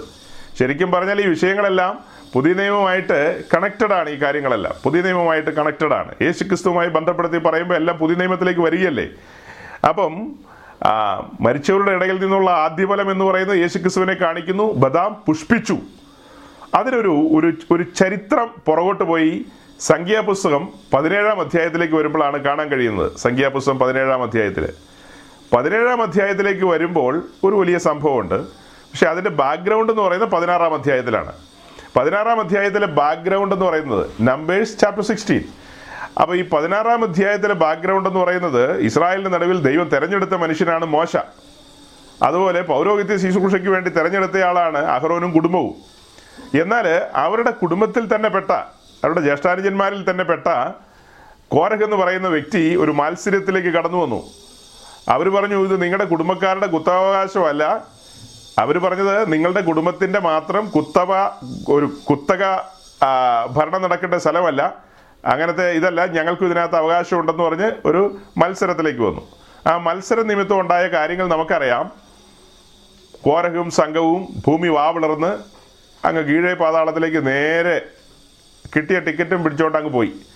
അപ്പോൾ അതുപോലെ അത് കഴിഞ്ഞതിന് ശേഷം അത് കഴിഞ്ഞതിന് ശേഷം ജനത്തിന്റെ ഇടയിൽ വലിയ മുറിവുറുപ്പുണ്ടായി അതായത് ഇവർ മൂലമാണ് അവർ മരിക്കേണ്ടി വന്നത്. അവർക്ക് ഇങ്ങനെയുള്ളൊരു ദൈവകോപം അല്ലെങ്കിൽ ഒരു ശിക്ഷാവിധി കടന്നു വന്നതെന്നൊക്കെ പറഞ്ഞ് വലിയ തർക്കങ്ങൾ ജനത്തിനിടയിൽ ഉണ്ടായി. ഇപ്പോൾ ദൈവം തന്നെ അതിനൊരു തീർപ്പ് കൽപ്പിക്കുകയാണ് പതിനേഴാം അധ്യായം. പതിനേഴാം അധ്യായത്തിലേക്ക് വരുമ്പോൾ ദൈവം അവരോട് പറയാണ് നിങ്ങൾ പന്ത്രണ്ട് ഗോത്രക്കാരും ഒരു വടി വെട്ടിക്കൊണ്ടുവരണം ഓരോ വടി ഒരു വടിയല്ല. നിങ്ങൾ പന്ത്രണ്ട് ഗോത്രക്കാരും ഓരോ വടി വെട്ടിക്കൊണ്ടുവരണം അതായത് ഒരു വൃക്ഷത്തിന്റെ വടി ആ വൃക്ഷത്തിന്റെ വടി വെട്ടിക്കൊണ്ടുവരണം ജീവനുള്ള ഒരു ഒരു മരം അല്ലെങ്കിൽ ഉണങ്ങിപ്പോകാത്തൊരു മരമാണല്ലോ. അങ്ങനെയുള്ളൊരു മരത്തിന്റെ വടി വെട്ടിക്കൊണ്ടുവരണം അതാണ് പതിനേഴാം അധ്യായത്തിന്റെ ഒന്ന് മുതൽ ആറ് വരെയുള്ള വാക്യങ്ങൾ അതിന്റെ ഡീറ്റെയിൽസ് ഉണ്ട്. ഒന്ന് മുതൽ ആറ് വരെയുള്ള വാക്യങ്ങളിൽ. അപ്പോൾ അങ്ങനെ വെട്ടിക്കൊണ്ടുവരുന്ന ആ വടി ദൈവത്തിന്റെ സന്നിധിയിൽ കൊണ്ടുവരണം. ദൈവത്തിന്റെ സന്നിധിയിൽ കൊണ്ടുവന്നു കഴിയുമ്പോൾ ഓരോ വടിയിലും ഓരോ ഗോത്രക്കാരുടെ പേരെഴുതണം. ലേവി ഗോത്രത്തിന്റെ വടിയിൽ അഹറോന്റെ പേരെഴുതണം. ഇത്രയും കാര്യങ്ങളാണ് ഇൻസ്ട്രക്ഷൻ എന്നിട്ട് അതിന്റെ ഏഴ് എട്ടും വാക്യങ്ങളിലേക്ക് വരുമ്പോൾ ഏഴ് എട്ടും വാക്യങ്ങളൊന്ന് വായിക്കാമോ? വടികൾ കൂടാരത്തിൽ സന്നിധിയിൽ വെച്ചു. മോശ സാക്ഷി കടന്നപ്പോൾ ലേവ്യ ഗ്രഹത്തിലുള്ള അഹരോന്റെ വടി തളർത്തിരിക്കുന്നത് കണ്ടു. അത് തളർത്ത് പൂത്ത് ബദാഫലം കായ്ച്ചിരുന്നു. അപ്പം ഏഴും എട്ടും വാക്യങ്ങളിലേക്ക് വരുമ്പോൾ കണ്ടത് എന്താ? നമ്മൾ ബാക്ക്ഗ്രൗണ്ട് പറഞ്ഞു പന്ത്രണ്ട് ഗോത്രക്കാർ ഓരോ വടി വെട്ടിക്കൊണ്ട് വരണം വിഷയത്തിന് തീർപ്പ് കൽപ്പിക്കാൻ പോവുകയാണ്. എല്ലാവരും വടി വെട്ടിക്കൊണ്ടുവന്നു ഓരോരുത്തരുടെ പേരതിനകത്ത് അടയാളപ്പെടുത്തി. ലേവി ഗോത്രത്തിന്റെ വടിയിൽ അഹ്റോന്റെ പേരടയാളപ്പെടുത്തി അങ്ങനെ ഈ വടിയെല്ലാം സാക്ഷ്യത്തിന് മുൻപാകെ അതിപരിശുദ്ധ സ്ഥലത്ത് കൊണ്ടുവന്ന ഈ വടിയെല്ലാം മോശ വെച്ചു അത് കഴിഞ്ഞിട്ട് പിറ്റേ ദിവസം പിറ്റേ ദിവസത്തെ ഒരു ദിവസം ഒരു രാത്രി കഴിഞ്ഞു. ഒരു രാത്രി കഴിഞ്ഞപ്പോഴത്തെ കാര്യം ഈ വായിക്കുന്നത് ഏഴാം വാക്യത്തിൽ. മോശ വടികൾ മോശ വടികളെ സാക്ഷി കൂടാരത്തിൽ യഹോയുടെ സന്നദ്ധിയിൽ വെച്ചു പിറ്റേന്നാൾ മോശ സാക്ഷി കൂടാരത്തിൽ കടന്നപ്പോൾ ലേവി ഗ്രഹത്തിനുള്ള അഹ്റോന്റെ വടി തളിർത്തിരിക്കുന്നത് കണ്ടു. അത് തളിർത്ത് പൂത്ത് ബദാം ഫലം കായ്ച്ചിരുന്നു. മൂന്ന് കാര്യം. എന്തൊക്കെയാ കണ്ടത്? ഒന്ന് തളിർത്തു പൂത്തു ബദാം കായ്ച്ചു. മൂന്ന് കാര്യം. തളിർത്തു പൂത്തു ബദാം കാച്ചു. നമ്മൾ പുറപ്പാട് ദിവസം മുപ്പത്തൊന്നാം അധ്യായത്തിലേക്ക് വരുമ്പോൾ കാണുന്നത് എന്താ? പുഷ്പവും പുഷ്പപുടവും പിന്നെ പൂക്കളും. അങ്ങനെ മൂന്ന് കാര്യങ്ങളാണ്. അവിടെ കാണുന്ന മൂന്ന് കാര്യങ്ങളാണ്. പുഷ്പം പുഷ്പകുടം പൂക്കൾ എന്ന നിലയിലാണ് അവിടെ കാണുന്നത്. അതുപോലെ തന്നെ ഇവിടെ ഈ വടിയിലും എന്താ കണ്ടത്? വടി തളിർത്തു പൂത്തു ബദാം കാച്ചു. അപ്പൊ അതിലൂടെ ഒരു ഒരു ഡിക്ലറേഷൻ. എന്താ ഡിക്ലറേഷൻ? അഹറോനെയാണ് തിരഞ്ഞെടുത്തിരിക്കുന്നത്. ലേവ്യ ഗോത്രത്തെയാണ് തിരഞ്ഞെടുക്ക ലേവ്യ ഗോത്രത്തെയാണ് തിരഞ്ഞെടുത്തിരിക്കുന്നത്. വിശേഷാൽ അഹറോനെയാണ് ആ പൗരോഹിത്യത്തിന് വേണ്ടി തിരഞ്ഞെടുത്തിരിക്കുന്നത്. എന്നുള്ള കാര്യത്തിൽ ഒരു തീർപ്പ് കൽപ്പിക്കുകയാണ്. അവിടെ ബദാം പുഷ്പിച്ചു. അതുപോലെ യേശുക്രിസ്തുവിന്റെ കാര്യത്തിലേക്ക് നമ്മൾ കടന്നു വരുമ്പോൾ ഇപ്പൊ ഇത് ഒരു ഒരു വൃക്ഷത്തിൽ നിന്നാണ് മുറിച്ചെടുത്തത്. ഈ വടി ഒരു വൃക്ഷത്തിൽ നിന്നാണ് മുറിച്ചെടുത്തത്. അപ്പൊ അങ്ങനെ മുറിച്ചെടുത്ത ആ കാര്യത്തെക്കുറിച്ച് യഷിയാവിന്റെ യഷിയാവിന്റെ പുസ്തകം അൻപത്തി മൂന്നാം അധ്യായത്തിൽ യഷിയാവിന്റെ പുസ്തകം അൻപത്തി മൂന്നാം അധ്യായത്തിന്റെ എട്ടാം വാക്യത്തിൽ യഷിയാവ് അൻപത്തി മൂന്നിന്റെ എട്ട് Isaiah fifty three verse eight അവിടെ എഴുതിയിരിക്കുന്നത്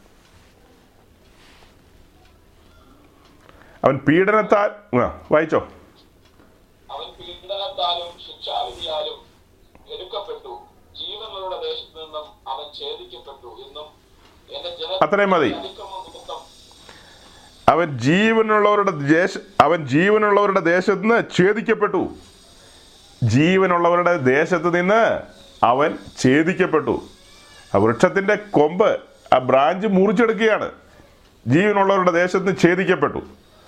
പിന്നീട് സംഭവിച്ച കാര്യങ്ങളെക്കുറിച്ച് പത്താം വാക്യത്തിൽ വായിക്കുമ്പോൾ പത്താം വാക്യത്തിൽ വായിച്ചേ. എന്നാൽ അവനെ തകർത്ത് കളയുവാൻ യഹോവയ്ക്ക് ഇഷ്ടം തോന്നി.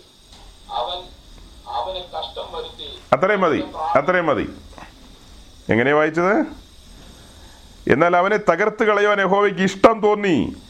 അവൻ അവന് കഷ്ടം വരുത്തി. ബാക്കി മുഴുവൻ വായിക്കുന്നില്ല അത്രയും വായിക്കുന്നുള്ളൂ. അപ്പോൾ ഈ വിളക്കിന്റെ പണിയോടുള്ള ബന്ധത്തിലാണ് നമ്മൾ ഇതൊക്കെ വായിക്കുന്നതെന്നുള്ളത് ഓർമ്മയിലിരിക്കണം. പിതാവായ ദൈവം അവന് കഷ്ടം വരുത്തി അവനെ തകർത്ത് കളയുവാൻ യഹോവയ്ക്ക് ഇഷ്ടം തോന്നി. ബീറ്റ് ആൻഡ് വർക്ക് ഇത് എന്ത് പറഞ്ഞപ്പോഴാണ് ഇവിടെ വന്നതിപ്പോ അടിപ്പ് പണിയായിട്ട് വിളക്കുണ്ടാക്കണം. ബീറ്റ് ആൻഡ് വർക്ക് അടിപ്പ് പണിയിലാണ് വിളക്കുണ്ടാക്കേണ്ടത്. അല്ലാതെ ഇത് നട്ടും ബോൾട്ടും അല്ല ഇത് വെൽഡിംഗ് അല്ല ഇത് ജ്ഞാനാത്മാവിൽ നിറയപ്പെട്ട വ്യക്തികളെ കൊണ്ടാണ് ഈ വിളക്കുണ്ടാക്കിക്കുന്നത്. അപ്പോൾ അതാണ് കൂടാരത്തിലെ വിളക്കിന്റെ വിഷയം. അതുപോലെ ദൈവം ദൈവത്തിന്റെ ജ്ഞാനാത്മാവിൽ ഈ കാര്യങ്ങളെ മുന്നമേ കണ്ടിട്ട് പുത്രന് കഷ്ടം വരുത്തി അവനെ തകർത്ത് കളയുവാൻ അവന് ഇഷ്ടം തോന്നി. അങ്ങനെയല്ലേ വായിച്ചത്? എന്നാൽ അവനെ തകർത്ത് കളയുവാൻ യഹോവയ്ക്ക് ഇഷ്ടം തോന്നി. അവൻ അവന് കഷ്ടം വരുത്തി. അവൻ അവന് കഷ്ടം വരുത്തി. എന്ന് പറഞ്ഞാൽ പിതാവായ ദൈവം പുത്രന് കഷ്ടം വരുത്തി. എന്തിനാ? അനേകം പുത്രന്മാരെ തേജസ്സിലേക്ക് നടത്തുമ്പോൾ അവരുടെ രക്ഷാനായകനെ തികഞ്ഞവനാക്കുന്നത് യുക്തമായിരുന്നു. ആ തികവിലേക്ക് ആ പെർഫെക്ഷനിലേക്ക് രക്ഷാനായകനെ കൊണ്ടുപോകുവാൻ വേണ്ടിയാണ് അവന്റെ ജീവിതത്തിൽ കഷ്ടങ്ങൾ അനുവദിച്ചത് അപ്പോൾ അതെല്ലാം കണ്ടിട്ടാണ് ആത്മാവിൽ പൗലോസും പത്രോസും പറയുന്നത് യെസ് ഞങ്ങൾ അതിന് പങ്കാളികളായി തീരും. ഞങ്ങൾ അതിന് കൂട്ടാളികളായി തീരും. ആ വിളക്കിനോട് ചേർത്ത് വെച്ച് ഞങ്ങളെയും പണിയാണ്. ഞങ്ങളും ചേർത്ത് പണിയപ്പെടുന്ന ഒരു അനുഭവത്തിലേക്ക് വരികയാണ്. അതാണ് അവരുടെയൊക്കെ ആ വെളിപ്പാടെന്ന് പറയുന്നത്. അതാണ് മലയാളക്കരയിലെ പൂർവന്മാർക്കും ആ വെളിപ്പാടുകളൊക്കെ ഉണ്ടായിരുന്നു. അതുകൊണ്ടാണ് അവരാരും അവരുടെ ജീവിതത്തിൽ സംഭവിക്കുന്ന ചെറുതും വലുതുമായ കാര്യങ്ങളിൽ അധികം പരിഭവിക്കാതെ അധികം വലിയ ദുഃഖങ്ങളിലേക്ക് കടന്നു പോകാതെ അവർ എന്താ സന്തോഷിച്ചത്. അപ്പോൾ അവർ സന്തോഷിച്ചെന്ന് പറയുമ്പോൾ ഇന്നലെ ഞാൻ അവിചാരിതമായിട്ട് ഒരു പാട്ട് കേൾക്കാനിടയായി. അപ്പോൾ ആ പാട്ട് ഹീന മനുജനന മനുജനനം എടുത്ത എന്ന് പറയുന്ന ആ ഒരു പാട്ട്. അത് സിലോൺ പെറ്റിക്കോസ് മിഷനിലെ ശുശ്രൂഷകനായിരുന്ന പി പി മാത്യു എന്ന് പറയുന്ന അനുഗ്രഹീത ദൈവദാസൻ എഴുതിയ പാട്ടാണ്. യെസ് ഒരു നിമിഷം. പഴയ കാലത്തെ കാര്യം പറഞ്ഞതുകൊണ്ട് പെട്ടെന്ന് എന്റെ മനസ്സിൽ കടന്നു വന്നതാണ്. ഇന്നലെ രാത്രി ഞാൻ കേട്ടതാണ്. അപ്പോൾ അദ്ദേഹത്തിന്റെ ഏറ്റവും അടുത്ത ബന്ധുവായ ഒരാൾ ഈ പാട്ട് എഴുതാനുണ്ടായ സാഹചര്യത്തെക്കുറിച്ച് ഒരു സൂചന പറഞ്ഞു.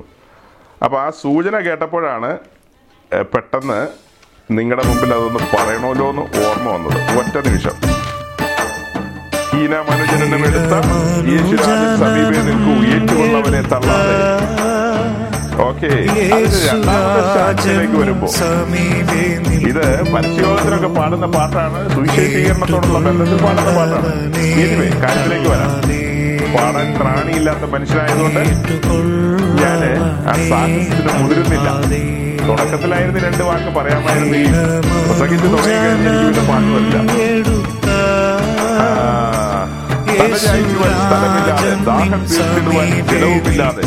ആശ്വാസം പറവാൻ ആരും തന്നിലല്ലാതെ അരുമരക്ഷകൻ ഏകനായി മരിച്ചു. ആ പാടുകൾ നിൻ രക്ഷയ്ക്കായി. യേശുവിന്റെ ക്രൂശീകരണം ക്രൂശുമരണമൊക്കെയാണ് ഇതിലെ എല്ലാ പ്രതിപാദ്യ വിഷയങ്ങൾ പാട്ടുകളിലെ ആ ഈ പ്രിയപ്പെട്ടവൻ ആലപ്പുഴ ജില്ലയിലെ പായിപ്പാട് ദേശക്കാരനാണ്. ആ ദേശത്ത് നിന്ന് സുവിശേഷ വേലയോടുള്ള ബന്ധത്തിൽ പല സ്ഥലങ്ങളിലും താൻ സഞ്ചരിച്ച കാലം. അങ്ങനെ സഞ്ചരിച്ചുകൊണ്ടിരിക്കുമ്പോൾ താൻ വിവാഹിതനല്ലാത്ത സമയത്ത് അവിവാഹിതനാണ് പിന്നെ സിലോൺ പെന്തിക്കോസ് മിഷൻ വിട്ട് പുറത്തു വന്നതിന് ശേഷം താൻ വിവാഹം കഴിച്ചിട്ടുണ്ട്. ആ, അത് ഒത്തിരി വർഷങ്ങൾക്ക് ശേഷം. അങ്ങനെ തനിക്കൊരു ആത്മപ്രേരണയുണ്ടായി. ഒരു പുതിയ വേലസ്ഥലം അതായത് അന്നത്തെ കാലത്ത് ആഫ്രിക്കയിലേക്ക് പോകുന്നതിന് തുല്യമായ മലബാറിലേക്ക് നിന്നും ഒരു വ്യക്തി സുവിശേഷമായിട്ട് മലബാറിലേക്ക് പോകാന്ന് പറഞ്ഞാൽ അത് ഇത് പറഞ്ഞ ദേശമാണ് അവിടെ ക്രിസ്ത്യാനിത്വത്തിന് ഒരു വേരോട്ടമില്ല. ഒരുതരം ക്രിസ്ത്യാനിത്വം. കത്തോലിക്കനുമില്ല അംഗവുകാരനുമില്ല ഒന്നുമില്ലാത്തൊരു ലോകം. ഹിന്ദുക്കളും മുസ്ലിങ്ങളും മാത്രമുള്ള ഒരു മേഖല. അങ്ങനെ കോഴിക്കോടിലേക്ക് കടന്നു വരികയാണ്. ഇദ്ദേഹത്തിന് കോഴിക്കോടുമായിട്ടൊരു ബന്ധം ആദ്യമായിട്ട് കടന്നു വരുന്നു. അങ്ങനെ ആ രേഖത്ത് വന്നു. ഏതോ ഒരു ഒരു ഒരു സ്ഥലം പുള്ളിക്ക് മനസ്സിലായ. ആ ഒരു ഭാഗത്തേക്ക് നീ അങ്ങനെ അവിടെ ചെന്നപ്പോ അതൊരു ഒരു കിടപ്പാടൊക്കെ കിടക്കാനൊരു സാവകാശമില്ല കയ്യിൽ ആ കാറ്റുമില്ല. അപ്പോ അതൊക്കെ കാണുന്ന സുവിശേഷ വേലയുടെ ആ ഒരു രീതി ഒന്ന് സൂചിപ്പിച്ചാണ് ഇന്നലെ ഞാൻ ഈ കാര്യങ്ങളൊക്കെ മനസ്സിലാക്കുന്നതിന് മുമ്പ് തന്നെ മലയാളക്കരയിൽ സുവിശേഷം കടന്നു വന്ന കാര്യം ഇന്നലെ വൈകിട്ട് മെസ്സേജിൽ പറഞ്ഞായിരുന്നു. അതായത് വളരെ കഷ്ടങ്ങൾ സഹിച്ച് അമേരിക്കയിലും ജർമ്മനിയിലും ഇംഗ്ലണ്ടിൽ നിന്നുമൊക്കെ അനേക ഭക്തന്മാരും മലയാളക്കരയിൽ കടന്നു വന്ന് നമുക്ക് സുവിശേഷ സത്യങ്ങൾ അറിയിച്ചു തന്നു. ഉപദേശ വിഷയങ്ങളും പലതും ഒക്കെ അറിയിച്ചു തന്നു. അങ്ങനെ ദൈവസഭയെ കുറിച്ചുള്ള വെളിപ്പാടുകൾ കിട്ടി. നമ്മുടെ പൂർവന്മാര് പല അമ്പലരൂപികളായ കെട്ടിടങ്ങളെയൊക്കെ വിട്ട് പുറത്തിറങ്ങി വന്ന് സത്യാരാധനയ്ക്ക് വേണ്ടി അവർ രംഗത്ത് വന്നു. അങ്ങനെ രംഗത്ത് വന്ന് ആ കൈമാറി കിട്ടിയ ഉപദേശങ്ങളും ആത്മീയ സത്യങ്ങളും മുറുകെ പിടിച്ചുകൊണ്ട് അവർ മുന്നോട്ട് പോയി. കാലങ്ങൾ കാലങ്ങൾ കാലങ്ങൾ കഴിഞ്ഞപ്പോൾ പിന്തലമുറകൾ ആ അറിഞ്ഞ സത്യങ്ങളെയെല്ലാം തങ്ങൾക്ക് ബോധിച്ചതുപോലെയുള്ള സുവിശേഷങ്ങൾ ഉണ്ടാക്കിയ ഒരു കാലമാണിതെന്നാണ് പറഞ്ഞത്. അതൊക്കെ കഴിഞ്ഞിട്ടാണ് ഞാൻ ഈ കാര്യം രാത്രിയിൽ വളരെ വൈകി ഈ കാര്യങ്ങൾ കേൾക്കുവാനിടയായത് അപ്പോ സഹോദരൻ അതായത് പി പി മാത്യുവിന്റെ ബന്ധുവായ പ്രിയപ്പെട്ടവനെ പഴയ ചരിത്രം പഴയ ചരിത്രം എന്ന് പറയുന്നത് ആയിരത്തി തൊള്ളായിരത്തി നാൽപ്പത്തി അഞ്ചിന് ശേഷമുള്ള ഒരു കാര്യമാണ് നാൽപ്പത്തഞ്ച് നാൽപ്പത്തി ഏഴിലേക്ക് പോയിട്ടില്ല നാൽപ്പത്തഞ്ച് നാൽപ്പത്തി ആറ് കാലഘട്ടം ആ സമയത്ത് ഈ പറഞ്ഞ സ്ഥലത്ത് കടന്നു വന്നു തന്റെ കയ്യിൽ ആകെയുള്ളത് ഒരു പായും തലയണയും പഴയ കാലത്ത് ഒരു പുൽപ്പ ഒരു ചെറിയ ഇവിടെ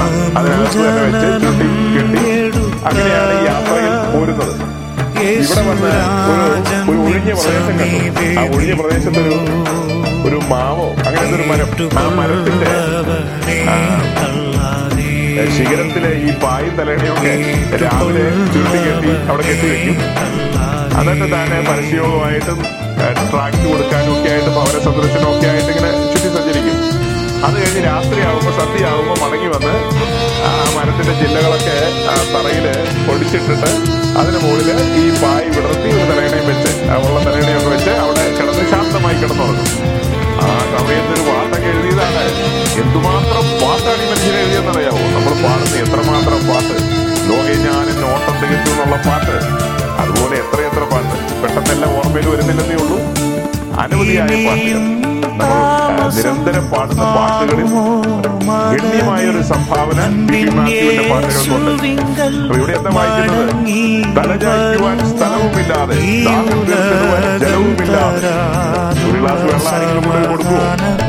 ഒരു ഒരു രാത്രി വന്ന് ആരും അറിയുന്നില്ല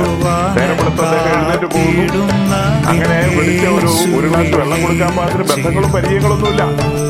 അപ്പം മറ്റൊരു ദേശത്ത് പാർക്കുന്ന ഒരു സഹോദരിക്ക് ദൈവാത്മാവ് വെളിപ്പാട് കൊടുത്തു. എന്റെ ദാസൻ ഇങ്ങനെ ഇവിടെ ഇങ്ങനെ ഒരു കഷ്ടം സഹിക്കുന്നുണ്ട്. അദ്ദേഹത്തിന് അവിടെ ഒരു ഒരു ഒരു റെന്റഡ് ഹൗസിലേക്ക് മാറണമെങ്കിൽ അതിന് സാമ്പത്തിക ആവശ്യമുണ്ട്.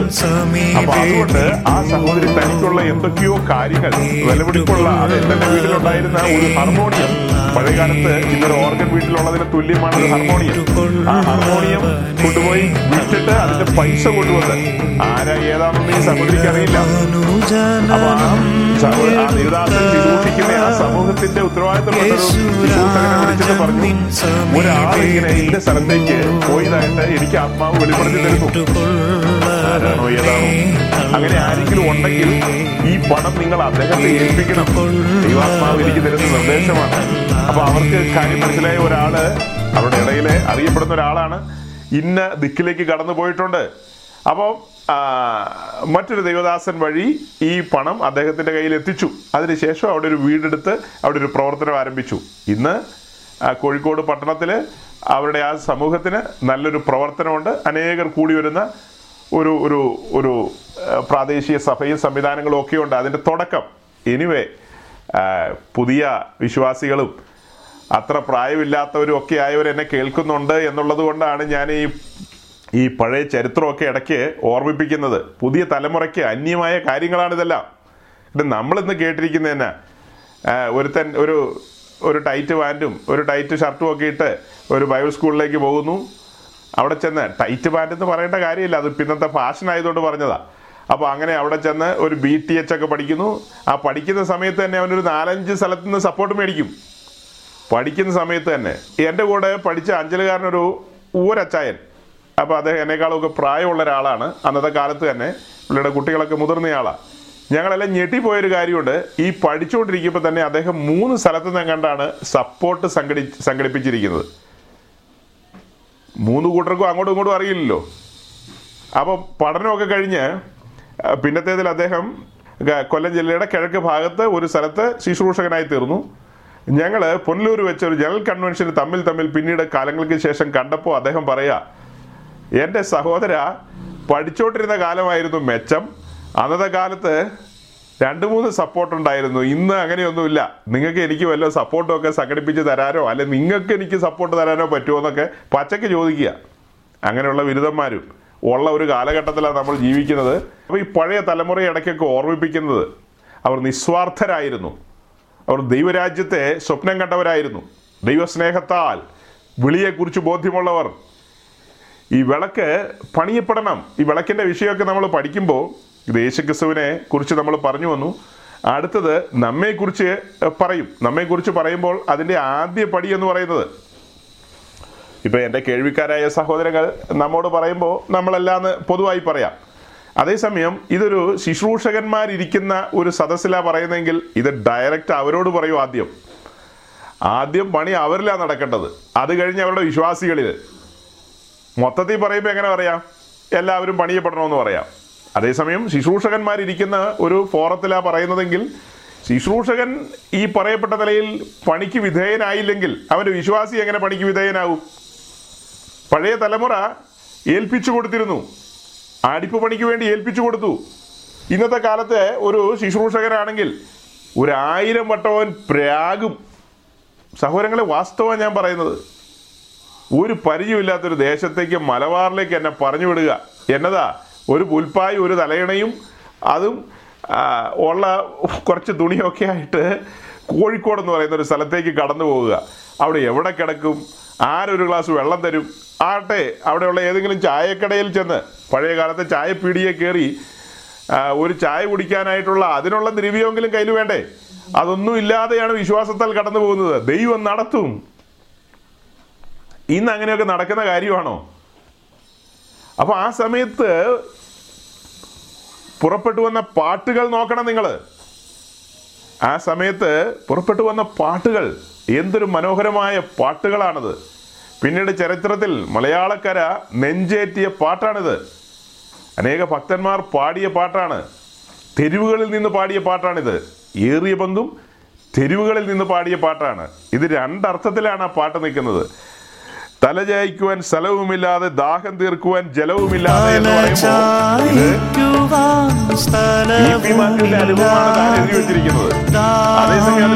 നിങ്ങൾ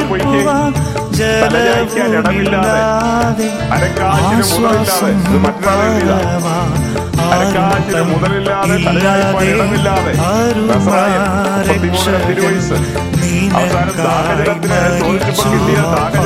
മനസ്സിലായില്ലേ? അപ്പൊ അതെല്ലാം ചേർത്ത് വെച്ചിട്ട്. അപ്പൊ ക്രിസ്തുവിന്റെ കഷ്ടങ്ങൾക്ക് പങ്കുള്ളവരാകുക എന്ന് പറഞ്ഞാൽ ഇത്ര കറക്റ്റ് ആയിട്ട് എങ്ങനെ ഒത്തുവരും നമ്മുടെ ജീവിതത്തിൽ അത്ര ഒത്തു വന്നിട്ടുണ്ടോ? ആ ശുശ്രൂഷകന്റെ ജീവിതം നോക്കി. ആദ്യത്തെ രണ്ട് ലൈനും യേശുക്രിസ്തുവുമായി ബന്ധപ്പെട്ടല്ലേ കിടക്കുന്നത്? ഒരു തലയായി കുടിക്കാൻ വെള്ളം ചോദിച്ചപ്പോ കിട്ടിയത് എന്താ വിനാഗിരിയാണ് കിട്ടിയത്? ചുർക്ക? അങ്ങനത്തെ വെള്ളമാണ് കിട്ടിയത്.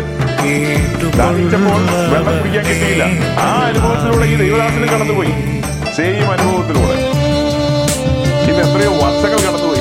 ആയിരത്തി തൊള്ളായിരത്തി നാൽപ്പത്തി എന്നൊക്കെ പറയുമ്പോൾ സഹോദരങ്ങളെ ഇന്ന് എത്ര വർഷം കടന്നുപോയി? ഏ?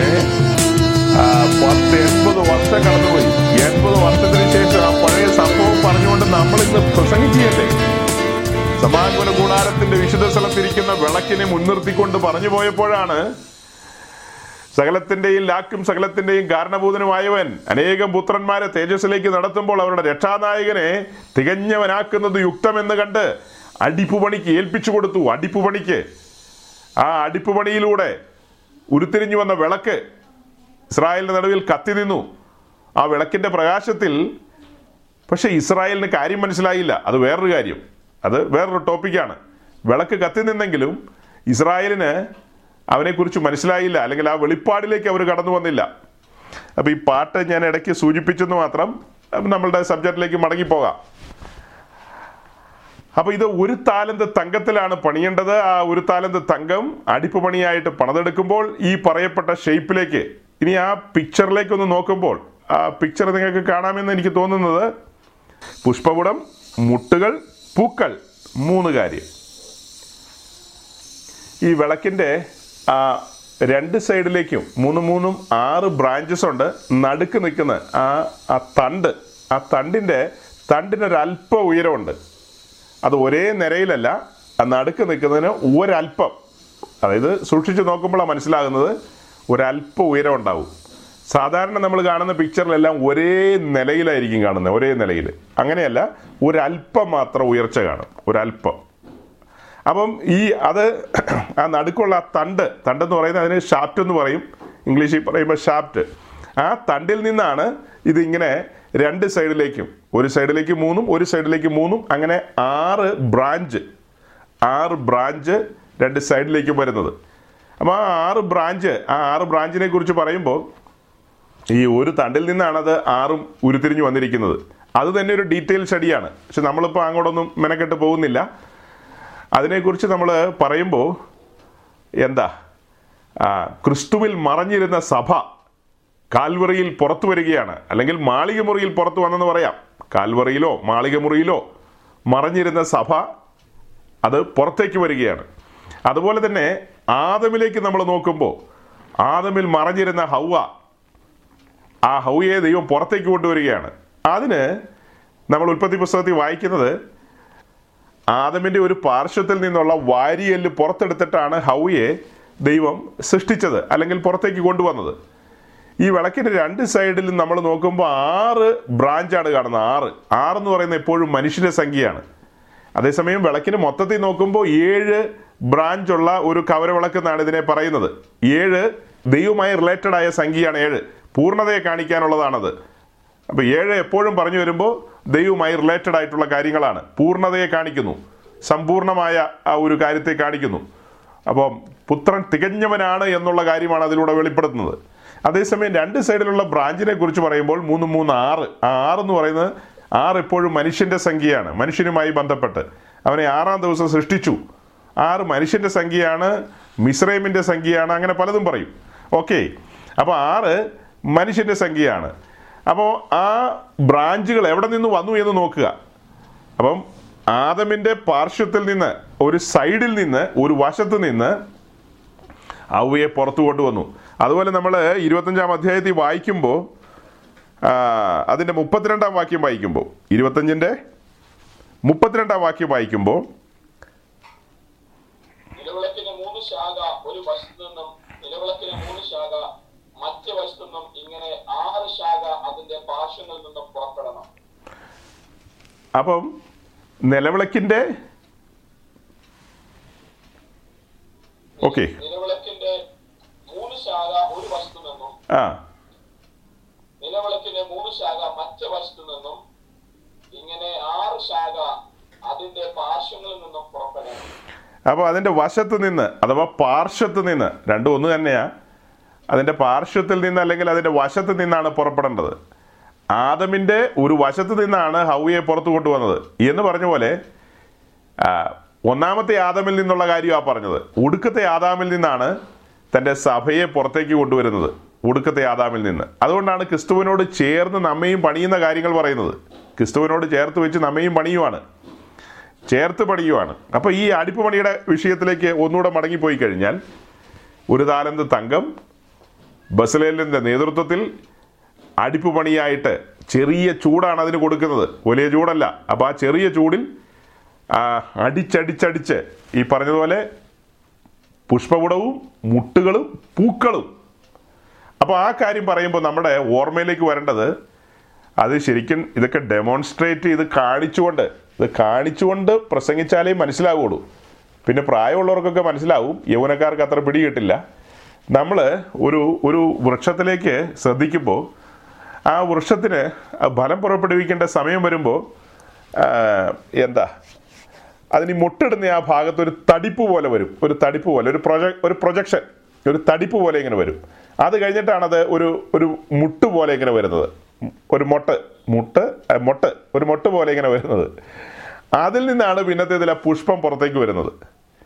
അപ്പം അത് ഈ അതുപോലെ തന്നെ ഈ മരങ്ങളെടുത്ത് പഠിച്ചു കഴിഞ്ഞാൽ ആ, വലിയ തടിയിൽ നിന്ന് അതിന് ബ്രാഞ്ചസ് ഉണ്ടാകുമ്പോൾ അവിടെ ഈ പറഞ്ഞതുപോലെ ഒരു തടിപ്പ് പോലെ വരും. അതിൽ നിന്നാണ് ആ ബ്രാഞ്ചുകൾ മുളപൊട്ടി പുറത്തേക്ക് വരുന്നത്. ആ ബ്രാഞ്ച് പുറത്തേക്ക് വരുന്നത് ആ ഒരു തടിപ്പ് പോലെ ഇരിക്കും. ഒരു ഒന്ന് ഇങ്ങനെ പ്രൊജക്റ്റ് ചെയ്ത് നിൽക്കും ആ ഭാഗം. ആ ഭാഗം അവിടെ അവിടെ കുറച്ച് സ്ട്രോങ് ആയിരിക്കും. ഒരു മരത്തിന്റെ രണ്ട് ഭാഗങ്ങൾ ചേരുന്ന ആ ഒരു സ്ഥലം അത് അവിടെ നമ്മൾ വെട്ടിമുറിക്കാൻ ശ്രമിച്ചു കഴിഞ്ഞാൽ എളുപ്പമല്ല. അവിടെ വളരെ ഹാർഡായിരിക്കും വളരെ സ്ട്രോങ് ആയിരിക്കും. അപ്പോൾ അതെന്തു ആകട്ടെ അപ്പോൾ അങ്ങനെ ഈ ഒരു പ്രൊജക്ഷൻ അതിൽ നിന്നാണ് പുഷ്പകുടം പിന്നെ മുട്ടുകൾ അത് കഴിഞ്ഞിട്ട് പൂക്കൾ വരുന്നത്. അതായത് റിസൾട്ടാണ് അത് ഫലം. ഫലം എന്നുള്ള അർത്ഥത്തിലാണ് എടുക്കുന്നത്. ഫലം കാണിക്കുകയാണ് അവിടെ. അപ്പം നമ്മൾ സംഖ്യാപുസ്തകം പതിനേഴാം അധ്യായത്തിലേക്ക് വന്നപ്പോൾ അഹ്റോന്റെ വടിയെക്കുറിച്ച് പറഞ്ഞപ്പോൾ ആ വടി അത് ഒരു രാത്രി കൊണ്ട് തളിർത്ത് പൂത്ത് ബദാം കാച്ചെന്നുള്ളതാണ്. തളിർത്ത് പൂത്ത് ബദാം കാച്ചു. യേശുക്രിസ്തുവിനെ കുറിച്ച് പറയുമ്പോൾ അതായത് ആ മരം ഉണങ്ങിപ്പോകാൻ സമ്മതിച്ചില്ല.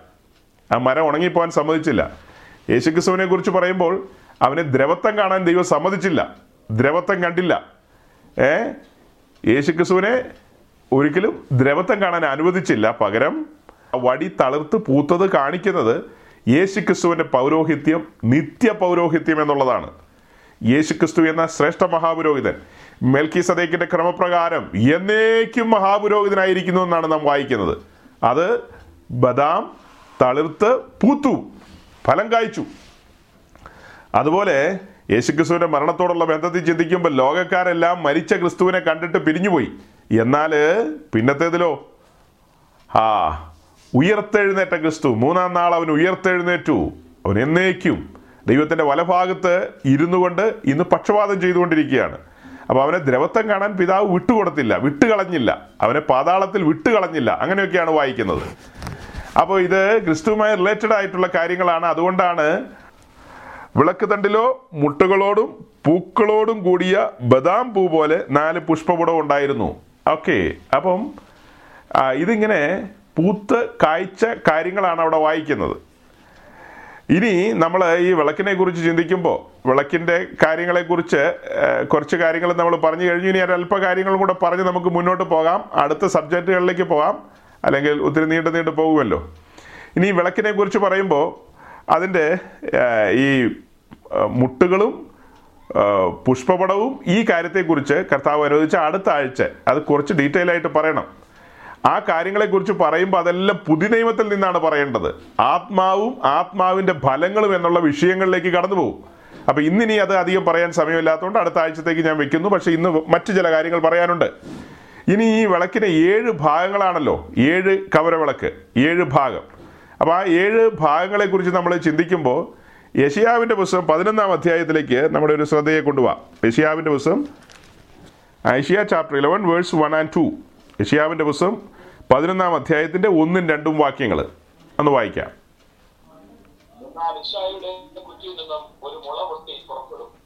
അവന്റെ വേരുകളിൽ നിന്നുള്ള ഒരു കൊമ്പ് ഫലം കായ്ക്കും. ആത്മാവ് ആവസിക്കും. ആലോചനയുടെയും ബലത്തിന്റെയും ആത്മാവ് പരിജ്ഞാനത്തിന്റെയും യഹോ ഭക്തിയുടെയും ആത്മാവ് തന്നെ. അപ്പോൾ എന്തൊക്കെയാ വായിച്ചത്? എന്നാൽ ഇഷായുടെ കുറ്റിയിൽ നിന്നൊരു മുള പൊട്ടി പുറപ്പെടും. ഒരേ കുറ്റിയിൽ നിന്ന് ഒരു മുള പൊട്ടി പുറപ്പെടും. ആ ഷാഫ്റ്റിൽ നിന്ന് തന്നെ ആ വിളക്കിന്റെ ആ ഷാഫ്റ്റ് കണ്ടില്ലേ? ആ ഷാഫ്റ്റ് അവർ അടിച്ചടിച്ച് കൊണ്ടുവരുന്നു. അതിൽ നിന്നാണ് ഈ ബ്രാഞ്ചസ് അടിച്ചടിച്ചടിച്ച് ഈ ഷേപ്പിലേക്ക് കൊണ്ടുവരുന്നത്. അപ്പോൾ ഇങ്ങനെ അടിച്ചടിച്ചടിച്ച് ഈ ഷേപ്പിലേക്ക് കൊണ്ടുവന്ന് കഴിയുമ്പോൾ അവിടെയാണ് നമ്മൾ പുഷ്പപുടവും പുഷ്പമൊക്കെ വായിച്ചത്. അതായത് അതെല്ലാം ഫലം പുറപ്പെടുവിക്കുന്ന അനുഭവങ്ങളാണ്. നമ്മുടെ ക്രിസ്തീയ ജീവിതത്തിലും നമ്മൾ ഒരിക്കലും പ്രതീക്ഷിക്കാത്ത നിലയിലുള്ള അടികൾ ആ അടികളൊക്കെ വരുമ്പോൾ ആ ചുറ്റുകയുടെ പ്രഹരം നമ്മുടെ മേൽ വരുമ്പോൾ നമ്മൾ അസ്വസ്ഥരാകും. നമ്മൾ സാധാരണ അന്നേരം ഉപവാസ പ്രാർത്ഥന പ്രഖ്യാപിക്കും. അപ്പം ഞാൻ വിളിക്കപ്പെട്ടവനാണ്. നിർണയപ്രകാരം വിളിക്കപ്പെട്ടവർക്ക് സകലതും നന്മയ്ക്കായി കൂടി വ്യാപരിക്കുമെന്നൊരു വാക്യം റോമലേഖനത്തിൽ കിടപ്പുണ്ട്. നമ്മളാരും സാധാരണഗതിയിൽ ആ വാക്യം ശ്രദ്ധിക്കാറ് പോലുമില്ല. എന്തെങ്കിലും കാര്യത്തോടുള്ള ബന്ധത്തിൽ നമ്മൾ തമ്മിൽ തമ്മിൽ ആ വാക്യം പറയാറുണ്ടോ? ജീവിതത്തിൽ ഒരു ഇഷ്യൂസിലൂടെയൊക്കെ കടന്നു പോകുമ്പോൾ ജീവിതത്തിലെ പ്രതിസന്ധികളിലൂടെ കടന്നു പോകുമ്പോൾ നമ്മൾ ഈ കേൾവി ഇപ്പോൾ എന്നെ കേട്ടുകൊണ്ടിരിക്കുന്ന എന്റെ വാത്സല്യ സഹോദരങ്ങൾ എത്ര പേര്? തമ്മിൽ തമ്മിൽ കൂട്ടു സഹോദരങ്ങളോട് പ്രിയപ്പെട്ടവരോട് ആ വാക്യം പറയാറുണ്ട്. എന്റെ ജീവിതത്തിൽ ഇങ്ങനെ ഒരു പ്രതിസന്ധിയിലൂടെ ഞാൻ കടന്നു പോയിക്കൊണ്ടിരിക്കുക. ഒരു പ്രതീക്ഷയില്ലാത്ത ഒരു രോഗത്തിന്റെ മേഖലയിലൂടെ ഞാൻ കടന്നു പോകുന്നു. അതൊക്കെ ശരിയായിരിക്കാം. ആ സമയത്തും നിർണയപ്രകാരം വിളിക്കപ്പെട്ടവർ അവരുടെ ജീവിതത്തിൽ സംഭവിക്കുന്ന സകലതും നന്മയ്ക്കായി. ചില പ്രിയപ്പെട്ടവരുടെ ജീവിതത്തിൽ അവർ കടന്നു പോകുന്ന രോഗത്തിന്റെ മേഖലകൾ പിന്നത്തേതിൽ മരണം സംഭവിക്കാറുണ്ട്. പിന്നത്തേതിൽ മരണം സംഭവിക്കാറുണ്ട്. അങ്ങനെ മരണം സംഭവിക്കുമ്പോൾ ഈ വാക്യപ്രകാരം അത് നന്മയ്ക്കായി കൂടി വ്യാപരിക്കുന്നു എന്ന് പറയാൻ പറ്റുമോ അത് നന്മയ്ക്കായി കൂടി വ്യാപരിക്കുന്നു എന്ന് പറഞ്ഞാൽ ആത്യന്തികമായി സകലതും അറിയുന്നവൻ ദൈവം. അതാണ് എന്റെ ബോധ്യം. എന്ന് പറഞ്ഞാൽ നമ്മുടെ ഓരോരുത്തരുടെയും ബോധ്യം. നമ്മുടെ ഓരോരുത്തരുടെയും ബോധ്യം എന്താ? ദൈവം അറിയാതെ ഒരു തലമുടി നാര് കൊഴിയുന്നില്ല. അവിടെ നിന്ന് അറിയാതെ ഒന്നും സംഭവിക്കില്ല. ഇതെന്നെ ഭരിക്കുകയാണ്. ഇതെന്റെ ബോധ്യമാണ്. അപ്പോൾ ജീവിതത്തിൽ സംഭവിക്കുന്ന ചെറുതും വലുതുമായ കാര്യങ്ങളിലെല്ലാം ഞാൻ സന്തോഷിക്കണം. എനിക്ക് ഒരു ബോധ്യം ഉണ്ടായിരിക്കണം. ഇതെല്ലാം ദൈവത്തിന്റെ കാര്യപരിപാടിയുടെ ഭാഗമാണ്. വിളക്കിന്റെ ഭാഗമായിട്ട് എന്നെയും പണത് ചേർക്കുകയാണ്. ഈ വിളക്കിന്റെ ഭാഗമായിട്ട് എന്നെയും പണത് ചേർക്കുകയാണ്. ആസിയിലെ തങ്കനിലവിളക്ക്. അത് ഓരോ വിളക്കും. അതായത് എഫിസോസിലെ സഭ ബർഗമോസിലെ തയത്താര ഇതെല്ലാം ഓരോന്നും ഓരോ ഇൻഡിപെൻഡന്റ് ചർച്ചസ് ആണ്. അത് ഓരോന്നും ഓരോ വിളക്കാണ്.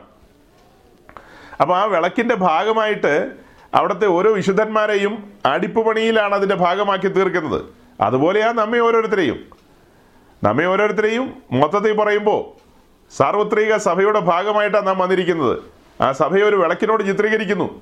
അപ്പോൾ ആ വിളക്കിനോട് ചിത്രീകരിക്കുകയാണെങ്കിൽ അതിന്റെ ഒരു ബ്രാഞ്ച് എന്ന നിലയിൽ അപ്പം നമ്മൾ കഴിഞ്ഞ കഴിഞ്ഞ ദിവസങ്ങളിൽ മേശമേലിരിക്കുന്ന അപ്പത്തെക്കുറിച്ച് ചിന്തിച്ചപ്പോൾ ഒരു കാര്യം പറഞ്ഞു. അപ്പം അടുക്കടുക്കായിട്ടാണ് വെച്ചിരിക്കുന്നത്. ഒരു സൈഡിൽ ആറും മറു സൈഡിൽ ആറും അല്ലെങ്കിൽ രണ്ട് നിരയായിട്ട് രണ്ട് നിരയായിട്ട് ആറാറാ വെച്ചിരിക്കുന്നത്. അതെല്ലാം കാണിക്കുന്നത് വിശുദ്ധന്മാർ തമ്മിൽ തമ്മിലുള്ള കൂട്ടായ്മയെക്കുറിച്ചാണ് പറഞ്ഞത്. വിശുദ്ധന്മാർ തമ്മിൽ തമ്മിലുള്ള കൂട്ടായ്മ. ഈ വിശുദ്ധ സ്ഥലത്തുള്ള മൂന്ന് ഉപകരണങ്ങളിലേക്ക് വരുമ്പോഴും ഫെലോഷിപ്പ് കാണാം. ഫെലോഷിപ്പ് മേശമേൽ ഫെലോഷിപ്പ് കാണാം. വിളക്കിലും ആ ഫെലോഷിപ്പ് ഉണ്ട്. നമ്മെ ഓരോരുത്തരെയും അടിപ്പ് പണിയായിട്ട് പണിതുകൊണ്ടിരിക്കുന്ന കാര്യം. എഫ് എസ് ലേഖനത്തിലേക്ക് വരുമ്പോൾ ക്രിസ്തുവിന്റെ ശരീരമായ സഭയുടെ അംഗങ്ങളെന്ന നിലയിൽ നമ്മെ ഓരോരുത്തരെയും അസ്ഥി അസ്ഥിയോട് ചേരുന്ന കാര്യം. അത് യുക്തമായി അതിന്റെ അതാതിന്റെ മെഷർമെന്റിന് ഒത്തവണ്ണം ഓരോ അസ്ഥിയും വെക്കേണ്ട സ്ഥാനത്ത് വെക്കുന്നു എന്നുള്ള കാര്യം നമ്മൾ അവിടെ വായിക്കുന്നു. ഈ എന്ന് പറഞ്ഞതുപോലെ തന്നെയാണ് വിളക്കിന്റെ കാര്യത്തിലും. വിളക്കിന്റെ കാര്യത്തിൽ നമ്മെ ഓരോരുത്തരെയും അടിപ്പ് പണിയായി വിളക്കുകൾ എന്ന നിലയിൽ പണിത് കൊണ്ടുവരികയാണ്. അപ്പം ഈ വിളക്ക് കത്തി നിന്നപ്പോഴാണ് കർത്താവ് പറഞ്ഞ് ഞാൻ ലോകത്തിന്റെ വെളിച്ചമാകുന്നു എന്ന്. പിന്നത്തേതിൽ പറയാണ് നിങ്ങൾ ലോകത്തിന്റെ വെളിച്ചമാകുന്നു എന്ന്. നമ്മൾ ലോകത്തിന്റെ വെളിച്ചമായി തീരണമെങ്കിൽ ആദ്യം വിളക്കിന്റെ പണി നടക്കണം.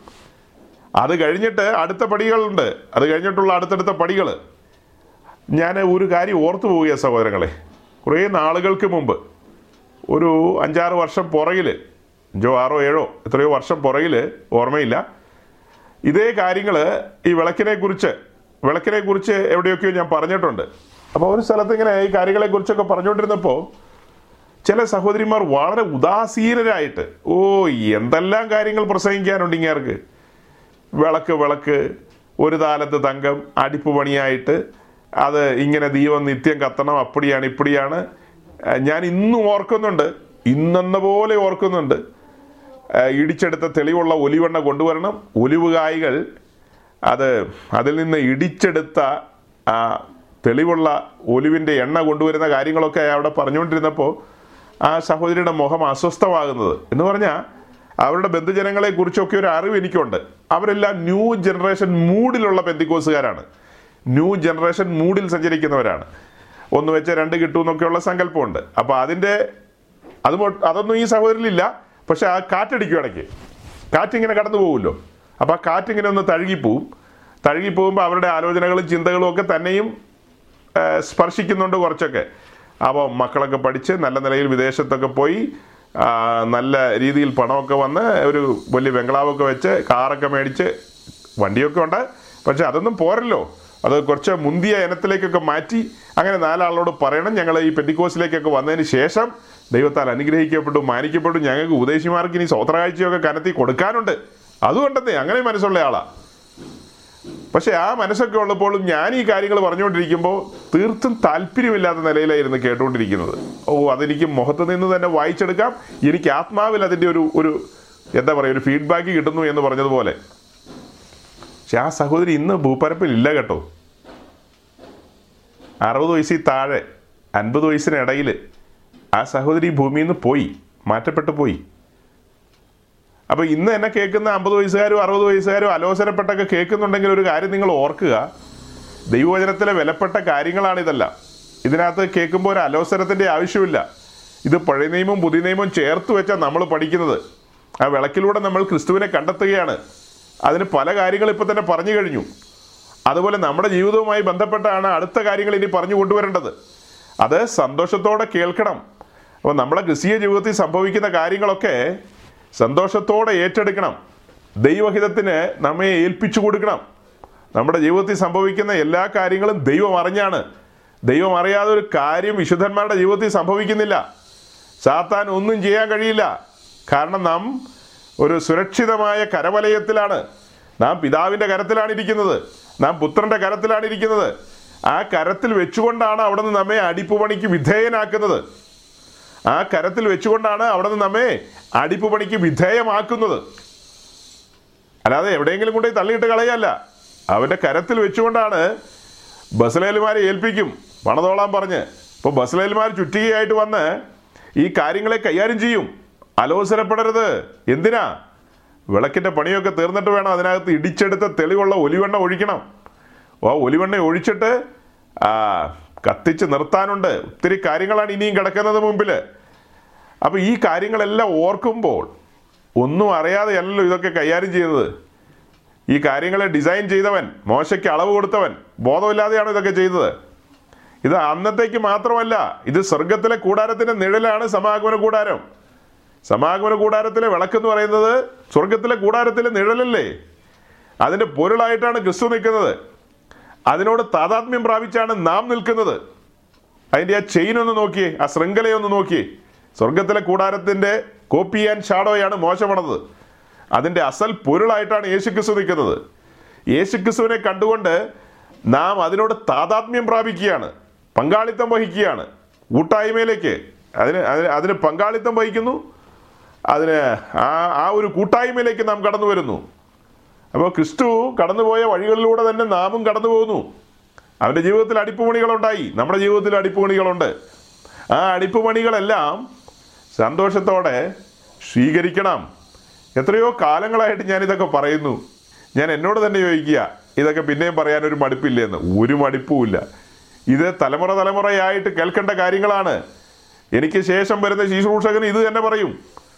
ആ ആ മനുഷ്യന് ശേഷം വരുന്നവനും സഭ ഇവിടെ ഉണ്ടെങ്കിൽ അദ്ദേഹവും അങ്ങനെ തന്നെ പറഞ്ഞുകൊണ്ടിരിക്കും. ഇതല്ലാതെ വേറെ എന്ത് പറയാൻ പറ്റും? ഈ വിളക്ക് വേറൊരു രീതിയിൽ ഉണ്ടാക്കാൻ കഴിയില്ല.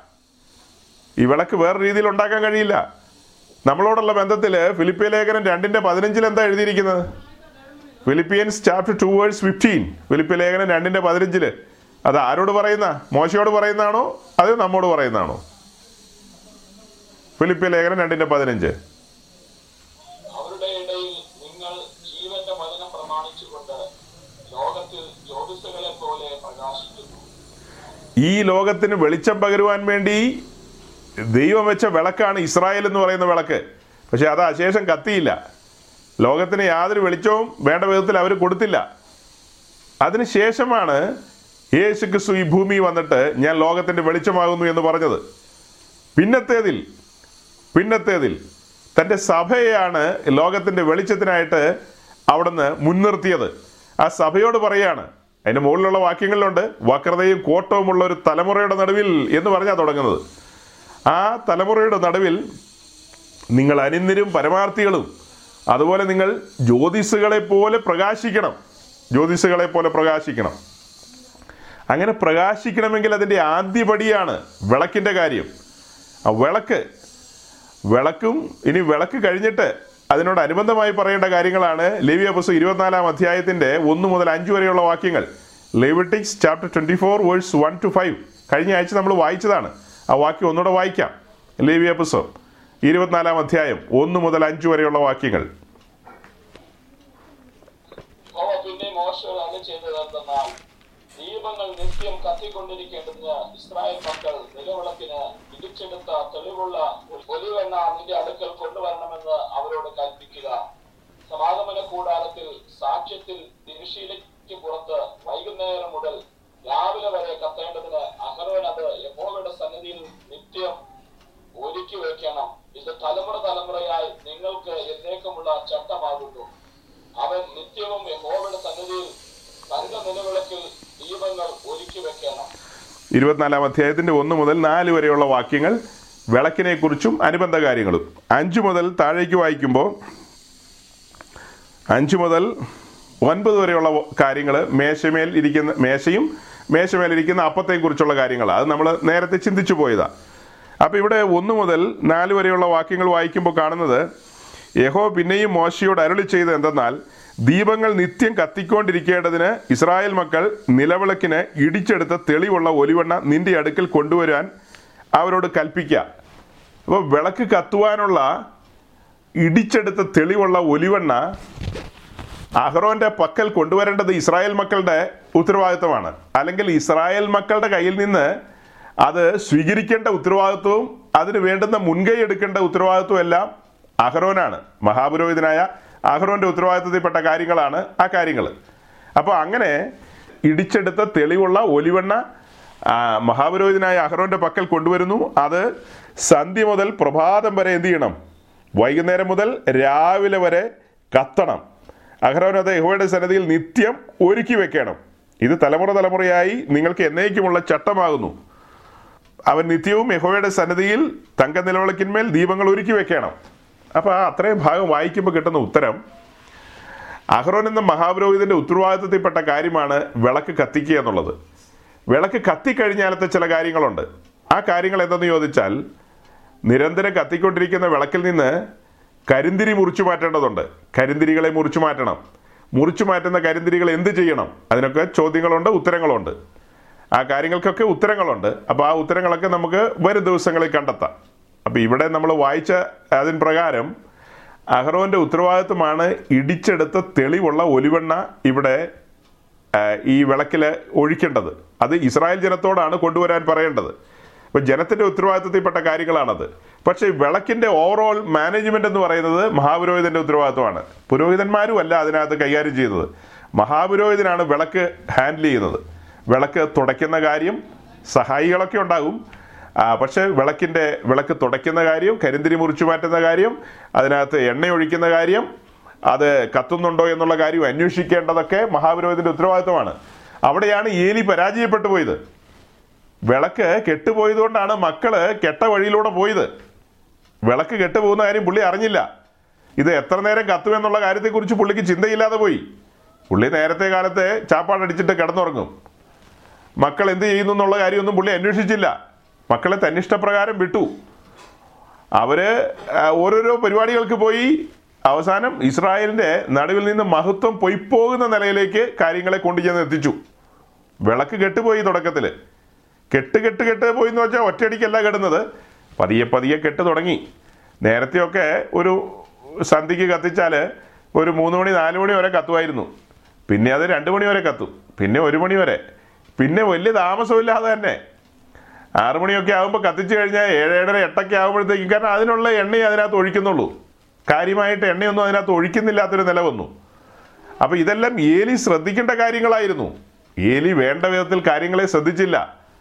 നോക്കുമ്പോൾ കത്തുന്നില്ലെന്ന് ചോദിച്ചാൽ കത്തുന്നുണ്ട്. എത്ര നേരം കത്തുന്നുണ്ടെന്ന് ചോദിച്ചാൽ അതൊരു വലിയ ചോദ്യമാണ് അപ്പം ആ കാര്യങ്ങൾ മഹാപുരോഹിതന്റെ ഉത്തരവാദിത്വമാണ്. അതെല്ലാം നമ്മൾ മനസ്സിലാക്കുന്ന ഇരുപത്തിനാലാം അധ്യായം. ലിവ്യ പുസ്തകം ഇരുപത്തിനാലാം അധ്യായത്തിന്റെ ഒന്ന് മുതൽ നാല് വരെയുള്ള വാക്യങ്ങളിൽ നിന്നാണ് നമ്മൾ അത് മനസ്സിലാക്കുന്നത്.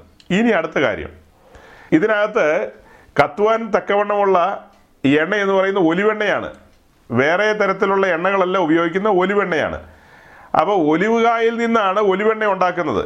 അപ്പം സാധാരണഗതിയിൽ സാധാരണഗതിയിൽ ഇപ്പം നമ്മൾ ഈ എന്താ വെളിച്ചെണ്ണയൊക്കെ ആട്ടിയെടുക്കുന്ന ഒരു സംവിധാനം ഉണ്ടല്ലോ. വലിയ ആധുനികമായ സംവിധാനത്തിനകത്ത് അതായത് വലിയ മില്ലുകളിൽ കൊണ്ടുപോയി കൊടുത്ത് നമ്മൾ ആട്ടിയെടുക്കുന്ന ഒരു രീതിയുണ്ട്. അതല്ലാതെ പരമ്പരാഗതമായ രീതിയിൽ ആട്ടുന്ന കൽച്ചക്കിൽ ആട്ടുന്ന രീതികളുണ്ട്. അതുപോലെ തന്നെ ഇസ്രായേലിന്റെ നടുവിലും ആധുനിക സംവിധാനങ്ങളുണ്ട്. അതേസമയം ഓരോ ഒലിവുകായിൽ നിന്നും സ്വാഭാവികമായി പുറത്തു വരേണ്ട ആ എണ്ണ കൊണ്ടുവരുന്ന സിസ്റ്റമുണ്ട് അതിന്റെ ആ ചക്കുകളെ കുറിച്ചുള്ള ഒന്ന് രണ്ട് പിക്ചറുകൾ കാണിക്കാവോ സഹോദര?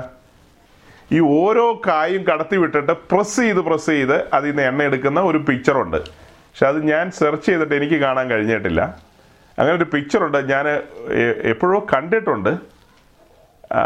മൊത്തത്തിൽ എല്ലാം കൂടി ഇട്ടിട്ട് ഇങ്ങനെ എണ്ണ എടുക്കുന്ന ആ ഒരു സിസ്റ്റം ഉണ്ട്. അതല്ല അതല്ലാതെ ഓരോ കായും അതിലൂടെ കടന്നു പോകുമ്പോൾ പ്രസ് ചെയ്ത്. അതായത് പ്രസ് ചെയ്യുക എന്നുള്ളൊരു വാക്കാണ് ഞാൻ കാലങ്ങളായിട്ട് ഉപയോഗിക്കുന്നത്. ഇവിടെ മലയാളത്തിൽ വായിക്കുന്ന ഇടിച്ചെടുത്ത തെളിവുള്ള ഒലിവെണ്ണ എന്നാണ്. ഇടിച്ചെടുത്ത തെളിവുള്ള ഒലിവെണ്ണ. അപ്പോൾ അതിന് ഞാൻ സാധാരണ ഉപയോഗിക്കും. ഈ ഒലിവുക പ്രസ് ചെയ്യുന്നു. അതിന്റെ നാല് സൈഡിൽ നിന്നും പ്രസ്സിങ് അതായത് ഞെക്കുക എന്ന് നമ്മൾ പറയുമല്ലോ അമർത്തുക എന്ന്. ആ അർത്ഥം വരുന്നത്. പക്ഷേ ഈ പ്രസ്സിങ് എന്നുള്ള വാക്ക് തെറ്റിദ്ധരിക്കപ്പെടാൻ ഇടയുണ്ടെന്നുള്ളത് എനിക്ക് മനസ്സിലായി.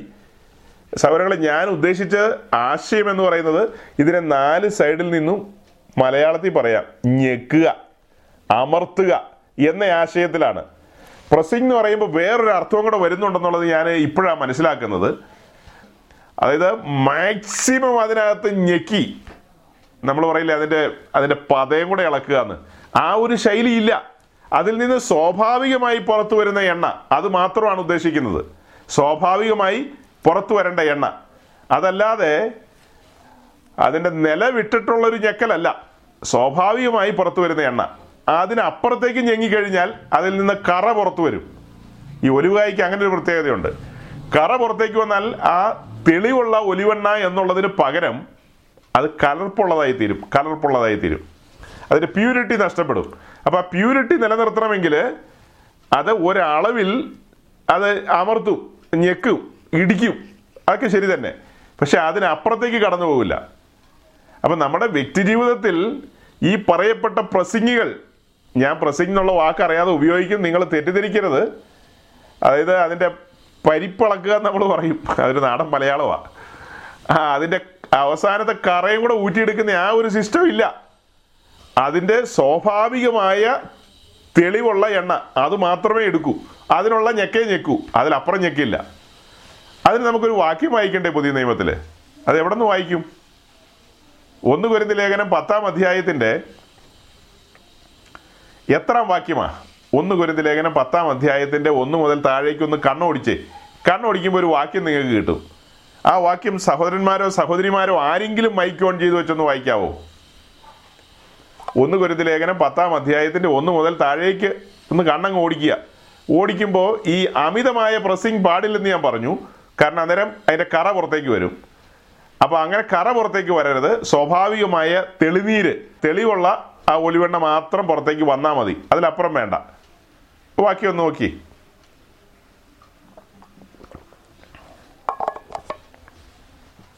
ആരെങ്കിലും കിട്ടിയോ? ആരെങ്കിലും കിട്ടിയോ? പതിമൂന്നാണെങ്കിൽ ഒന്ന് വായിച്ചേ. വായിച്ചേ.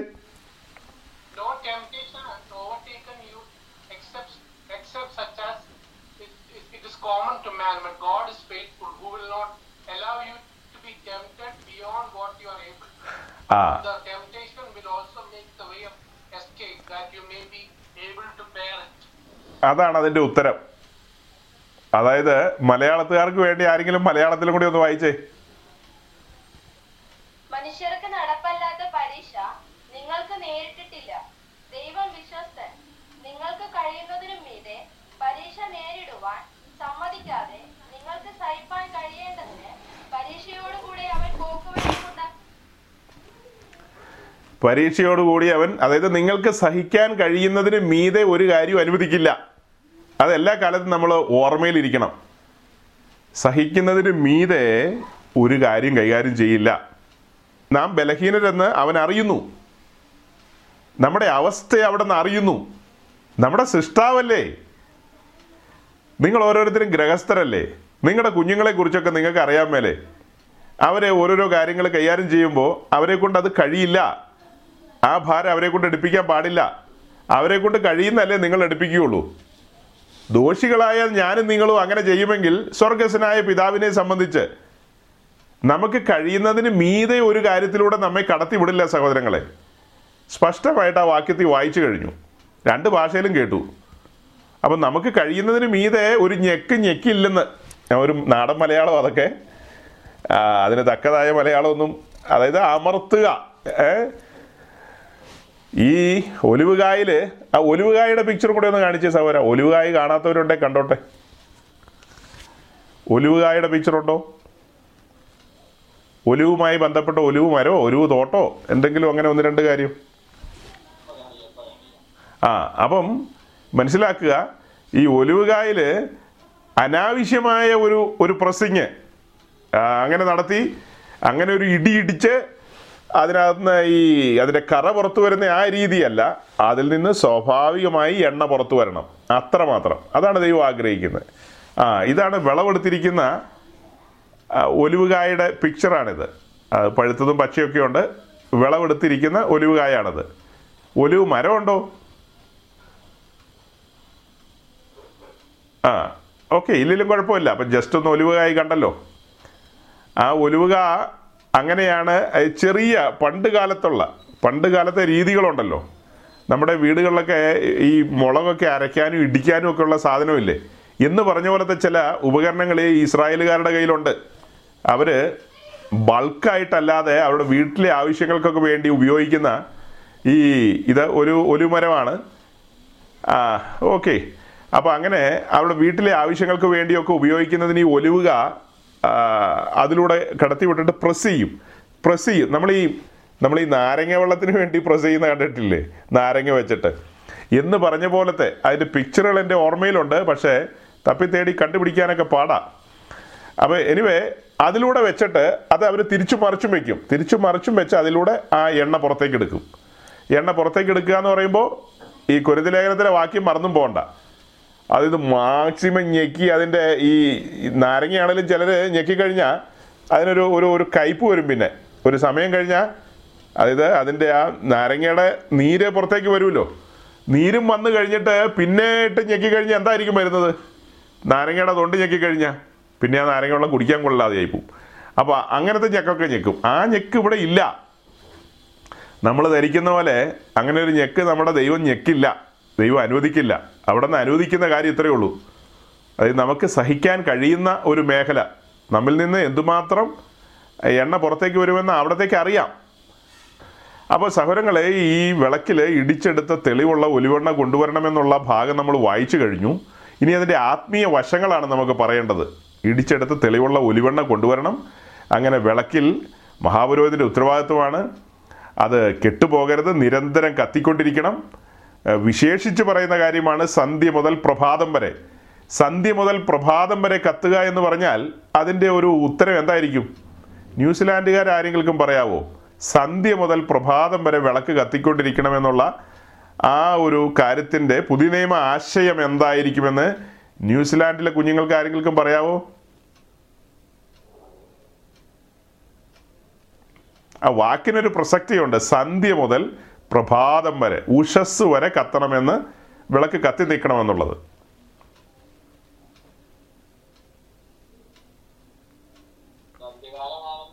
ആരെങ്കിലുമൊക്കെ ഉണ്ടെങ്കിൽ പറയാം. ചുമ്മാ ഒരു രണ്ട് വാക്ക് പറഞ്ഞു നോക്കിയേ നവീനെ കർത്താവിന്റെ വരവ് വരെയും നമ്മൾ കത്തിക്കൊണ്ടിരിക്കണം സഭ- സഭ ഇപ്പൊ ഇരി ഇരി- ലോകത്തിലാണ് അതായത് ഇരുട്ടിലാണ് അപ്പം ഇപ്പൊ തൊട്ട് ക- കർത്താവിന്റെ വരവ് വരെ യെസ് യെസ് യെസ് അപ്പോൾ ഇത് ന്യൂസിലാൻഡിൽ നിന്നല്ല വന്നത്. ന്യൂസിലാൻഡിൽ കടലും കായലും ഒക്കെ ഉണ്ടെങ്കിലും ഇത് കൊച്ചി കായലിന്റെ തീരത്ത് നിന്നാണ് ഉത്തരം വന്നത്. ഇപ്പൊ പറഞ്ഞിട്ട് കാര്യമില്ല. ന്യൂസിലാൻഡുകാർ ഓർത്തോ ആളുകൾ ചുമ്മാ കയറി ഗോൾ പോസ്റ്റിൽ ഗോളി ഇല്ലെങ്കിൽ കയറി ഗോൾ അടിച്ചിട്ട് പോകും അത്രയേ ഉള്ളൂ. അത് എല്ലാ കാലത്തും എല്ലാവർക്കും ബാധകമാണ് ആ അപ്പോൾ അങ്ങനെയൊക്കെ തന്നെയാണ് ഇരുളിൽ നിന്ന് വെളിച്ചം പ്രകാശിക്കണം. ഇതിന്റെ ഒരു ഉത്തരം എന്ന് പറയുന്നത് ഒന്ന് യോഹനാന്റെ സുവിശേഷം. വായിക്കണ്ട. ഞാനങ്ങ് പറഞ്ഞേക്കാം. സമയം പോയതുകൊണ്ട് വായിക്കേണ്ട ആവശ്യമില്ല. നിങ്ങൾക്ക് അറിയാവുന്ന വാക്യം. ഒന്ന് യോഹനാന്റെ സുവിശേഷം അഞ്ചാം അധ്യായം പത്തൊമ്പതാം വാക്യത്തിൽ പറയുന്നത് മുഴു ലോകവും സാത്താന്റെ അധീനതയിൽ കിടക്കുന്നു എന്നാണ്. മുഴു ലോകവും. ഇപ്പോൾ ഈ ലോകത്തിന്റെ ഭരണം കൈയാളിയിരിക്കുന്നത് സാത്താനാണ്. അഥവാ ഇരുളിന്റെ ഭരണം എന്നാണ് ആത്മീയമായി നമ്മൾ പറയുന്നത്. ഇരുളിന്റെ ഭരണം നടക്കുന്ന ഒരു കാലം. മനുഷ്യനെ തോട്ടത്തിൽ നിന്ന് എന്ന് പുറത്താക്കിയോ ആ സെക്കൻഡിൽ ആരംഭിച്ചാണ് ഇരുളിന്റെ ഭരണം. ഇരുളിന്റെ ഭരണം തുടർന്നുകൊണ്ടിരിക്കുകയാണ്. അത് എന്നു വരെയാ പ്രഭാതം വരെ. പ്രഭാതം എന്നാ? ഉദയസൂര്യൻ ഉദിക്കുന്നത് വരെയാണ് ഈ ഭരണം നടക്കുന്നത്. നാം ഇപ്പോൾ ഇരുളിലൂടെ സഞ്ചരിക്കുകയാണ്. അതായത് നാം എന്ന് പറഞ്ഞാൽ മുഴു ലോകവും ഇരുളിലാണ്. നാം വെളിച്ചത്തിന്റെ രാജ്യത്തിൽ വന്നു. നമുക്ക് വ്യക്തിപരമായി ആത്മീയമായി വെളിച്ചം ലഭിച്ചിരിക്കുന്നു എന്നുള്ളത് വാസ്തവം തന്നെയാ. പക്ഷേ മുഴു ലോകം ഇരുട്ടിലാണ്. ആ ഇരുട്ടിന്റെ നടുവിൽ ഒരു സങ്കീർത്തന ഭാഗം ഉണ്ടല്ലോ നൂറ്റി മുപ്പത്തി നൂറ്റി മുപ്പത്തിനാലാം സങ്കീർത്തനത്തിന്റെ ഒന്നാം വാക്യം.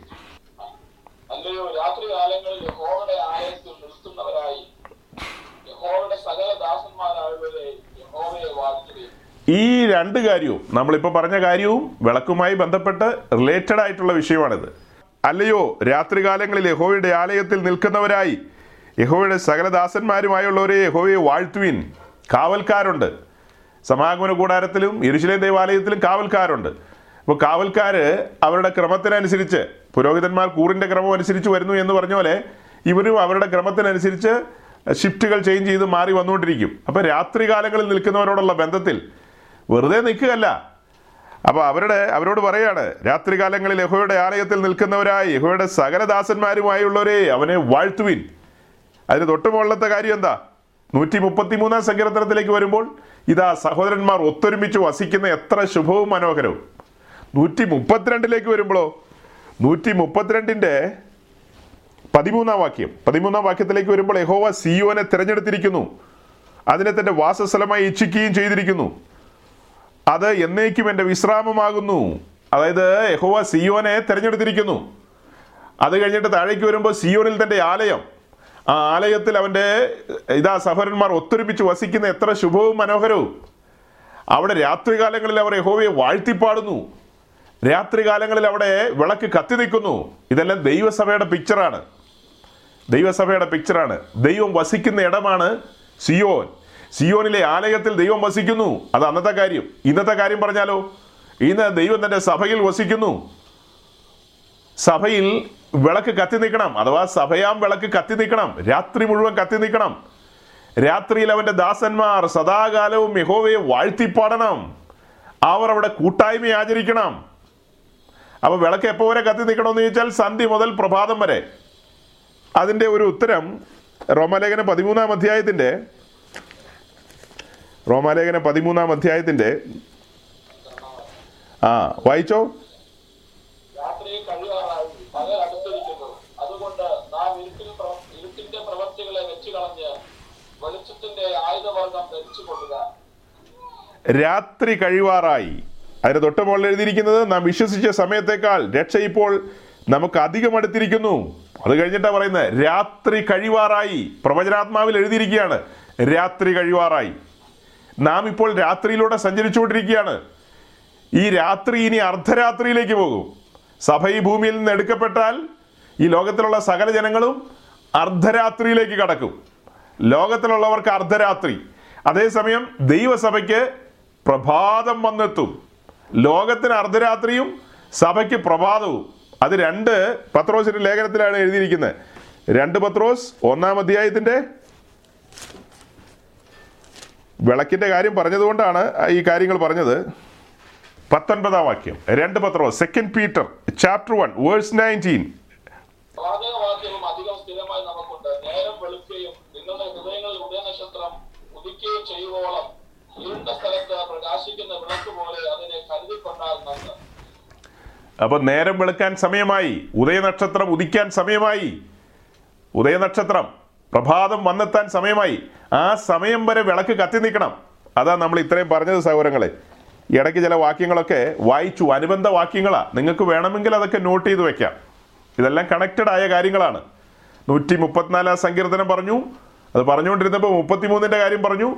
പറഞ്ഞുകൊണ്ടിരുന്നപ്പോൾ തന്നെ മുപ്പത്തിരണ്ടാം സങ്കീർത്തനത്തിലെയും ചില കാര്യങ്ങൾ പറഞ്ഞു. വളരെ കൃത്യമായ ഒരു പാറ്റേണിലാണത് പറഞ്ഞത്. ഒലിവനായ ദൈവം തെരഞ്ഞെടുത്ത സ്ഥലമാണ് സിയോൻ. അവിടെയാണ് അവന്റെ വാസസ്ഥലം. അവിടെയാണ് തന്റെ ആലയം. അവിടെ അവന്റെ ദാസന്മാരായ സഹോദരന്മാർ ഒത്തൊരുമിച്ച് വസിക്കുന്നു. അവിടെ അവർ രാത്രികാലങ്ങളിൽ വാഴ്ത്തിപ്പാടിക്കൊണ്ടിരിക്കുന്നു. രാത്രികാലങ്ങളിൽ വിളക്ക് കത്തിക്കൊണ്ടിരിക്കണം. വിളക്ക് കെട്ടുപോകാൻ പാടില്ല. അപ്പോൾ ഇസ്രായേലിനെ സംബന്ധിച്ച് സന്ധ്യ മുതൽ പ്രഭാതം വരെ എന്ന് പറയുമ്പോൾ അതൊരു ചെറിയ സമയം. അത് നമ്മൾ ഇന്ന് എടുക്കുന്നത് ആത്മീയമായി എടുക്കുന്നത് എങ്ങനെയാ? കാൽവറി മുതൽ അതായത് കാൽവറിയിൽ പിന്നത്തേതിൽ അല്ലെങ്കിൽ മാളികമുറി മുതൽ വിളക്ക് കത്തി നിൽക്കുകയാണ്. അത് പ്രഭാതം വരെ കത്തണം. പ്രഭാതം എന്ന് പറഞ്ഞാൽ എന്താ? ഉദയ സൂര്യൻ വെളിപ്പെടുന്ന സമയം വരെ വിളക്ക് കത്തി നിൽക്കണം. കെട്ടുപോകാൻ പാടില്ല. ചരിത്രത്തിൽ വിളക്ക് കെട്ടുപോയ സമയമുണ്ട്. ആദ്യത്തെ മൂന്ന് നൂറ്റാണ്ട് കഴിഞ്ഞിട്ട് ക്രിസ്തീയ സഭയുടെ ചരിത്രം പഠിക്കുമ്പോൾ വിളക്ക് കെട്ടുപോയി. സഭ ഇരുളിലൂടെ സഭ ഇരുളിലൂടെ കടന്നുപോയി. സഭ ഇരുളിലൂടെ കടന്നുപോയ സമയത്ത് ലോകപ്രകാരം ഒത്തിരി കാര്യങ്ങൾ ആ കാലത്തെ സഭ ചെയ്തിട്ടുണ്ട് കേട്ടോ. ലോകപ്രകാരം. ആശുപത്രികളാകട്ടെ സ്കൂളുകളാകട്ടെ മറ്റ് ഇൻസ്റ്റിറ്റ്യൂഷൻസ് ആകട്ടെ ഒത്തിരി ഒത്തിരി കാര്യങ്ങൾ. സഭ ഈ ലോകത്തിന് സംഭാവന ചെയ്തൊരു കാലമാണ് അത്. ഫിസിക്കലായിട്ടുള്ള കാര്യങ്ങളാണ്. ആ സംഭാവനകളെല്ലാം ഫിസിക്കലായിട്ടുള്ള കാര്യങ്ങളാണ്. അതെല്ലാം എന്താ പറയുക ഭൗതികമായ കാര്യങ്ങളാണ്. അതേസമയം സഭ ആത്മീയമായി കെട്ടുപോയായിരുന്നു. ആ കാലഘട്ടം എന്ന് പറയുന്ന ആത്മീയമായി കെട്ടുപോയി ബോധിച്ചതുപോലെ നടന്നൊരു കാലമാണ്. ഏകദേശം ആയിരത്തി അഞ്ഞൂറുകൾ വരെ ആയിരത്തി അഞ്ഞൂറുകളിൽ ഒരു ചെറിയ കൈത്തിരി കത്തി ആയിരത്തി തൊള്ളായിരത്തിന്റെ ആദ്യപാദങ്ങളിലേക്ക് വരുമ്പോൾ ആ വെളിച്ചം നന്നായി കത്തി പ്രകാശിച്ചു. പിന്നെ വെളിപ്പാടുകളുടെ ഒരു കലവറകൾ തുറക്കുകയാണ്. ആ വെളിപ്പാടുകളുടെ ലോകത്തിലേക്ക് നമ്മുടെ പൂർവന്മാർ കടന്നു വന്നു പിൽക്കാലത്ത് നമുക്കും അതിലേക്ക് കടന്നു വരുവാൻ ഭാഗ്യം ലഭിച്ചു. ഭാഗ്യകരമായ ഒരവസ്ഥയിലേക്ക് നമുക്കും എത്തിച്ചേരാൻ കഴിഞ്ഞു. അപ്പോൾ ക്രിസ്തീയ സഭയുടെ ചരിത്രത്തിലും ഈ സംഭവമുണ്ട്. ഇരുളിന്റെ അനുഭവങ്ങളുണ്ട്. ഈ അടുത്ത കാലത്ത് ചില പ്രിയപ്പെട്ടവർ പറഞ്ഞ ചില സ്റ്റേറ്റ്മെന്റുകൾ കേട്ടിട്ടാണ് ഞാനിപ്പോൾ ഇങ്ങനെ പറഞ്ഞത്. അത് കേട്ടിട്ടുള്ള പലരും ഉണ്ട് ശ്രദ്ധിച്ചിട്ടുണ്ടോ എന്ന് എനിക്കറിയില്ല. ആ സ്റ്റേറ്റ്മെന്റുകളൊക്കെ നിങ്ങളുടെ ചെവിയിലും മുഴങ്ങിയിട്ടുണ്ടാകും. എ ഡി മുന്നൂറിന് ശേഷമുള്ള ക്രിസ്തീയ സഭയുടെ ചരിത്രം പഠിച്ചു കഴിഞ്ഞാൽ അഞ്ഞൂറുകൾ അറുന്നൂറുകൾ എഴുന്നൂറുകൾ അത് ഇരുളടഞ്ഞ ഒരു കാലഘട്ടം എന്ന് പ്രൊട്ടസ്റ്റന്റ് വ്യൂവിലാണ് പറയുന്നത് പ്രൊട്ടസ്റ്റന്റ് വ്യൂവിൽ അതേസമയം കാത്തലിക് വ്യൂവിലോ ഓർത്തഡോക്സ് വ്യൂവിലോ പറഞ്ഞു കഴിഞ്ഞാൽ സഭയുടെ ഒരു സുവർണ കാലഘട്ടം എന്നുള്ള നിലയിലാണ് അവർ ചിന്തിക്കുന്നത്. സഭ ഒത്തിരി കാര്യങ്ങൾ ചെയ്തു. സ്കൂളുകൾ പണിതു ഹോസ്പിറ്റലുകൾ പണിതു കോളേജുകൾ പണിതു. എന്നു വേണ്ട ലോകത്തിന് അനവധിയായ നന്മകൾ ചെയ്തൊരു കാലം എന്ന നിലയിലാണ് അത് പരിഗണിക്കപ്പെടുന്നത്. വെരി ഗുഡ് അതൊക്കെ ശരി തന്നെ. അതൊക്കെ ഫിസിക്കലായിട്ടുള്ള കാര്യം. ആ സമയത്ത് സഭയുടെ ആത്മീയ നില എന്തെന്ന് പറയണം. ഇത് രണ്ടും കൂട്ടിക്കുഴയ്ക്കരുത്. ഇത് രണ്ടും കൂട്ടിക്കുഴയ്ക്കരുത്. പ്രസംഗകരെല്ലാം ശ്രദ്ധിക്കേണ്ട ഒരു കാര്യം ഇത് കൂട്ടിക്കുഴയ്ക്കരുത്. ആത്മീയ വിഷയം വേറെ ഭൗതിക വിഷയം വേറെ. സഭ ഒത്തിരി കാര്യം ലോകത്തിന് ചെയ്തിട്ടുണ്ടെന്നേ. സഭ ലോകത്തിന് വേണ്ടി ഒത്തിരി കാര്യങ്ങൾ ചെയ്തിട്ടുണ്ട്. പക്ഷേ ആത്മീയമായി സഭ പാപ്പരായിരുന്നു ആ സമയത്ത്. പാപ്പരായിരുന്നു. ആ കാലഘട്ടത്തിലെ സഭയുടെ നായകത്വത്തിൽ ഇരിക്കുന്ന ആളുകൾ പോപ്പുമാരെന്നൊക്കെ വിളിക്കുന്നവർ പാത്രിയാർക്കീസുമാര് ഇവരെല്ലാം പാപ്ര സൂട്ടടിച്ച് കിടന്ന കാലം. അവർക്ക് വചനം വെളിപ്പെട്ടില്ല വചനം മറഞ്ഞുപോയി. അവർ പല കാര്യങ്ങളും ചെയ്തെന്നുള്ള സത്യമാണ് പിൽക്കാലത്ത് ആ വിളക്ക് എന്ന് പറഞ്ഞാൽ ഈ വിളക്ക് സമ്പൂർണമായി കെട്ടുപോയി നമുക്ക് പറയാൻ പറ്റില്ല കേട്ടോ. പൊതുവെ അങ്ങനെ പറയും ആ ഭാഷ ഞാൻ പ്രയോഗിച്ചെന്ന് മാത്രം. എവിടെയൊക്കെയോ കൈത്തിരികൾ ഉണ്ടായിരുന്നു. ചരിത്രത്തിൽ അത് രേഖപ്പെടുത്തിയിട്ടില്ലെന്നേ ഉള്ളൂ. ഈ വെളിപ്പാടുകൾ ഈ ഉപദേശ സത്യങ്ങൾ തലമുറകൾ കൈമാറി കൈമാറി കൊണ്ടു നടന്നിരിക്കണം. ഈ ഇരുളിന്റെ കാലഘട്ടത്തിലും ചില വ്യക്തികൾ ചില കുടുംബങ്ങൾ ചില ദേശങ്ങളിൽ ഈ അപ്പോസ്തോലിക ഉപദേശം കൈമാറിയിട്ടുണ്ടായിരുന്നിരിക്കണം. സമ്പൂർണമായിട്ട് നിലച്ചുപോയി എന്ന് പറയാൻ തെളിവുകൾ നമ്മുടെ കയ്യിലില്ല. എവിടെയെങ്കിലുമൊക്കെ കാണുമായിരിക്കാം. അതൊരു ഊഹ ഊഹം ഞാൻ പറഞ്ഞെന്ന് മാത്രം. എന്നാൽ പിന്നത്തേതിൽ ശക്തിയോടെ വിളക്ക് പ്രകാശിച്ചു. ഇന്ന് ആ വിളക്ക് കത്തി നിൽക്കുന്ന കാലം. ആ വിളക്കിന്റെ പ്രകാശനത്തിലാണ് നാം ഇത്രയും കാര്യങ്ങൾ പറഞ്ഞത്. അല്ലെങ്കിൽ എവിടെ നിന്ന് പറയൂ ഇതൊക്കെ? ഇത് എവിടെ നിന്ന് പറയും? പരിശുദ്ധാത്മാവിൽ നമുക്ക് തുറന്നു തന്ന കാര്യങ്ങളാണ് ഈ പങ്കുവയ്ക്കുന്നത്. പരിശുദ്ധാത്മ സഹായത്താലാണ് നമ്മൾ ഇതെല്ലാം പങ്കുവയ്ക്കുന്നത്. സഭയാം കൂടാരത്തിലെ വിളക്ക് കത്തി നിൽക്കുന്നു. അല്ലെങ്കിൽ അതെ സഭയാം കൂടാരത്തിലെ വിളക്ക് കത്തി നിൽക്കുന്നു എന്ന് പറയുമ്പോൾ ഈ വിളക്ക് പരിശുദ്ധാത്മാവിനെ കാണിക്കുന്നു എന്നുള്ളൊരു ആശയം പറഞ്ഞു. അതാണ് അവിടെ വരുന്ന കറക്റ്റായിട്ടുള്ള കാര്യം. ഏഴ് കവരകളുള്ള വിളക്ക്. അതാണ് യശിയാവ് പതിനൊന്നിൽ വായിച്ചത്. അത് ഓരോന്ന് എക്സ്പ്ലെയിൻ ചെയ്യണമായിരുന്നു അത് ഞാനങ്ങ് വിട്ടുപോയി. അടുത്ത ദിവസം പിന്നെയും പറയാം. അപ്പോൾ പരിശുദ്ധാത്മാവിന്റെ പ്രവർത്തനം സഭയിലുണ്ട്. പരിശുദ്ധാത്മാവിന്റെ ആ വെളിച്ചത്തിൽ. ഇനി ലിവ്യാപുസ് ഇരുപത്തിനാലാം അധ്യായത്തിൽ നമ്മൾ വായിച്ചപ്പോൾ ഇത് കത്തുമ്പോൾ അതിന്റെ വെളിച്ചം എന്താ വിളക്കിൽ തന്നെ തട്ടണം. ആ വിളക്കിലെ ഈ വിളക്കിലെ തിരി പ്ലേസ് ചെയ്യുന്ന തിരി വെക്കുന്നതിന്റെ വിളക്കിൽ തിരി വെക്കുന്നതിന്റെ ഒരു രീതി അനുസരിച്ച് അത് കത്തിക്കഴിയുമ്പോൾ അതിന്റെ പ്രകാശം വിളക്കിൽ തന്നെ വീഴണം. വിളക്കിൽ വീഴണം. അപ്പം പരിശുദ്ധാത്മാവിൽ ഈ വിളക്ക് കത്തുമ്പോൾ ഇപ്പോൾ ഇന്ന് സഭയിൽ പരിശുദ്ധാത്മാവാം വിളക്ക് കത്തി നിൽക്കുമ്പോൾ ആ വെളിച്ചത്തിൽ പുത്രന് മഹത്വം കൊടുക്കുകയാണ്. പുത്രനെയാണ് വെളിപ്പെടുത്തുന്നത്. പുത്രനെയാണ് ഉയർത്തുന്നത്. പുത്രനെയാണ് പ്രൊജക്റ്റ് ചെയ്യുന്നത്. അതാണ് സംഭവിക്കേണ്ടത്. യഥാർത്ഥ പരിശുദ്ധാത്മാവിലുള്ള കത്തലാണെങ്കിൽ നാം കൂടുന്ന സഭയിൽ വെളിച്ചമുണ്ട് സമ്മതിച്ചു. അത് പരിശുദ്ധാത്മാവിന്റെ വെളിച്ചം തന്നെയാണെങ്കിൽ അവിടെ പുത്രന് മഹത്വം കൊടുക്കുന്ന കാണാം. യേശു ക്രിസ്തുവിനെ ആയിരിക്കും അവിടെ പ്രൊജക്റ്റ് ചെയ്യുന്നത്. അവിടുത്തെ പ്രസംഗങ്ങളെല്ലാം പഠിപ്പിക്കലുകളെല്ലാം ക്രിസ്തുവിനെ വെളിപ്പെടുത്തുന്നതായിരിക്കും.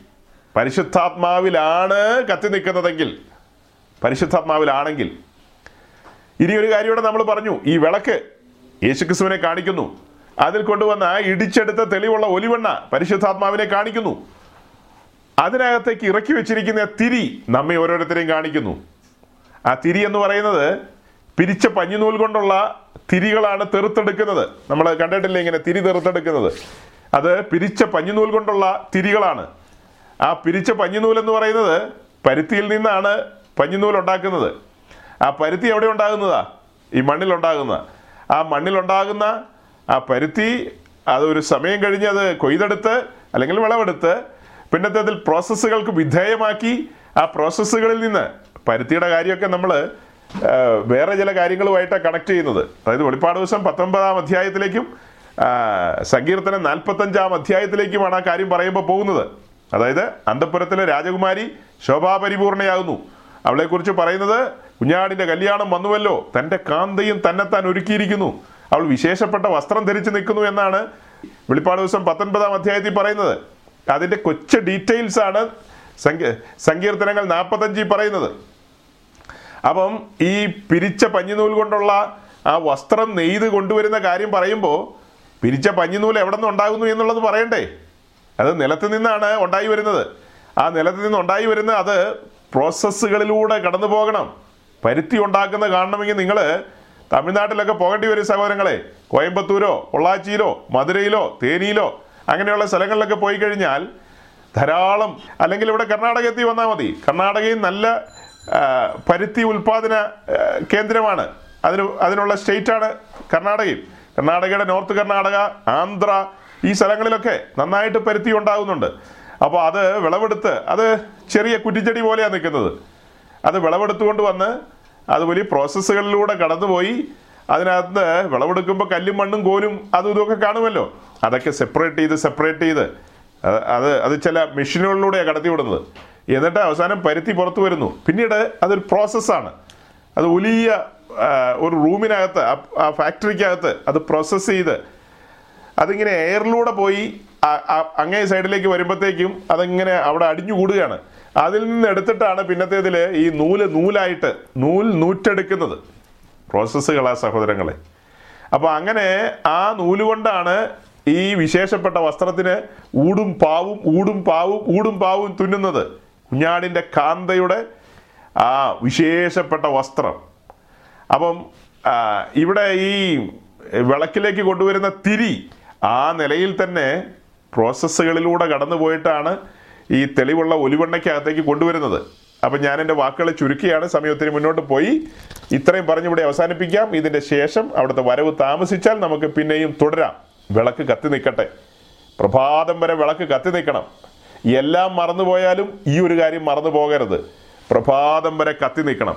അങ്ങനെ പ്രഭാതം വരെ കത്തണമെങ്കിൽ ഇടിച്ചെടുത്ത തെളിവുള്ള ഒലിവെണ്ണ അതിനകത്ത് സഫിഷ്യന്റായിട്ട് ആവശ്യത്തിനുള്ള ഒലിവെണ്ണ ആവശ്യമുണ്ട്. എന്തെങ്കിലും ഒരു ഇച്ചിരി എണ്ണ കൊണ്ട് ഒഴിച്ചാൽ പോരാ. ആ ഇച്ചിരി എണ്ണ ഒഴിക്കുമ്പോഴാണ് നമ്മൾ കേൾക്കുന്നത് ഒരു രണ്ട് അല്ലേലിയ മൂന്ന് സ്വോത്രം നാല് പ്രൈസലോട്.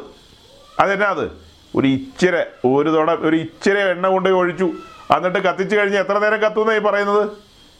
അതേസമയം തിരി എണ്ണയ്ക്കകത്ത് മുങ്ങിക്കിടക്കണം.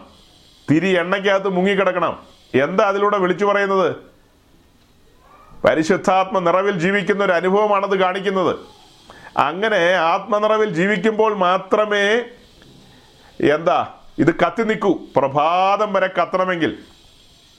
അപ്പോൾ ഇവിടെ പരിശുദ്ധാത്മാവുമായി ഇവിടെ പരിശുദ്ധാത്മാവുമായി റിലേറ്റഡ് ആയിട്ടുള്ള വിഷയങ്ങൾ കടന്നു വന്നിരിക്കുകയാണ്. അത് പെട്ടെന്ന് പറഞ്ഞാൽ തീരില്ല. കുറേ പറയാനുണ്ട്. അത് പറഞ്ഞതുപോലെ ദൈവം അനുവദിച്ചാൽ അടുത്ത കൂടിവരവിൽ നമ്മൾ ആ ഒരു മേഖലയിലേക്ക് നമ്മുടെ ശ്രദ്ധയെ തിരിക്കേണ്ടതുണ്ട്.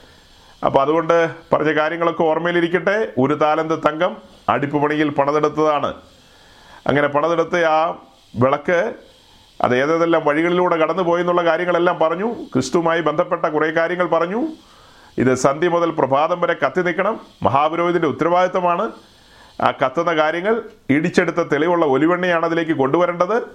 അതെല്ലാം പറഞ്ഞു വെച്ചിട്ടുള്ളൂ. അതിന്റെ ബാലൻസ് കാര്യങ്ങളെല്ലാം പിന്നത്തെ ഇതിൽ പറയാവുന്നതാണ്. അതുകൊണ്ട് ഞാൻ വാക്കുകളെ ചുരുക്കുന്നു. ഈ വചനങ്ങളാൽ ദൈവം നിങ്ങളെ അനുഗ്രഹിക്കട്ടെ. താങ്ക്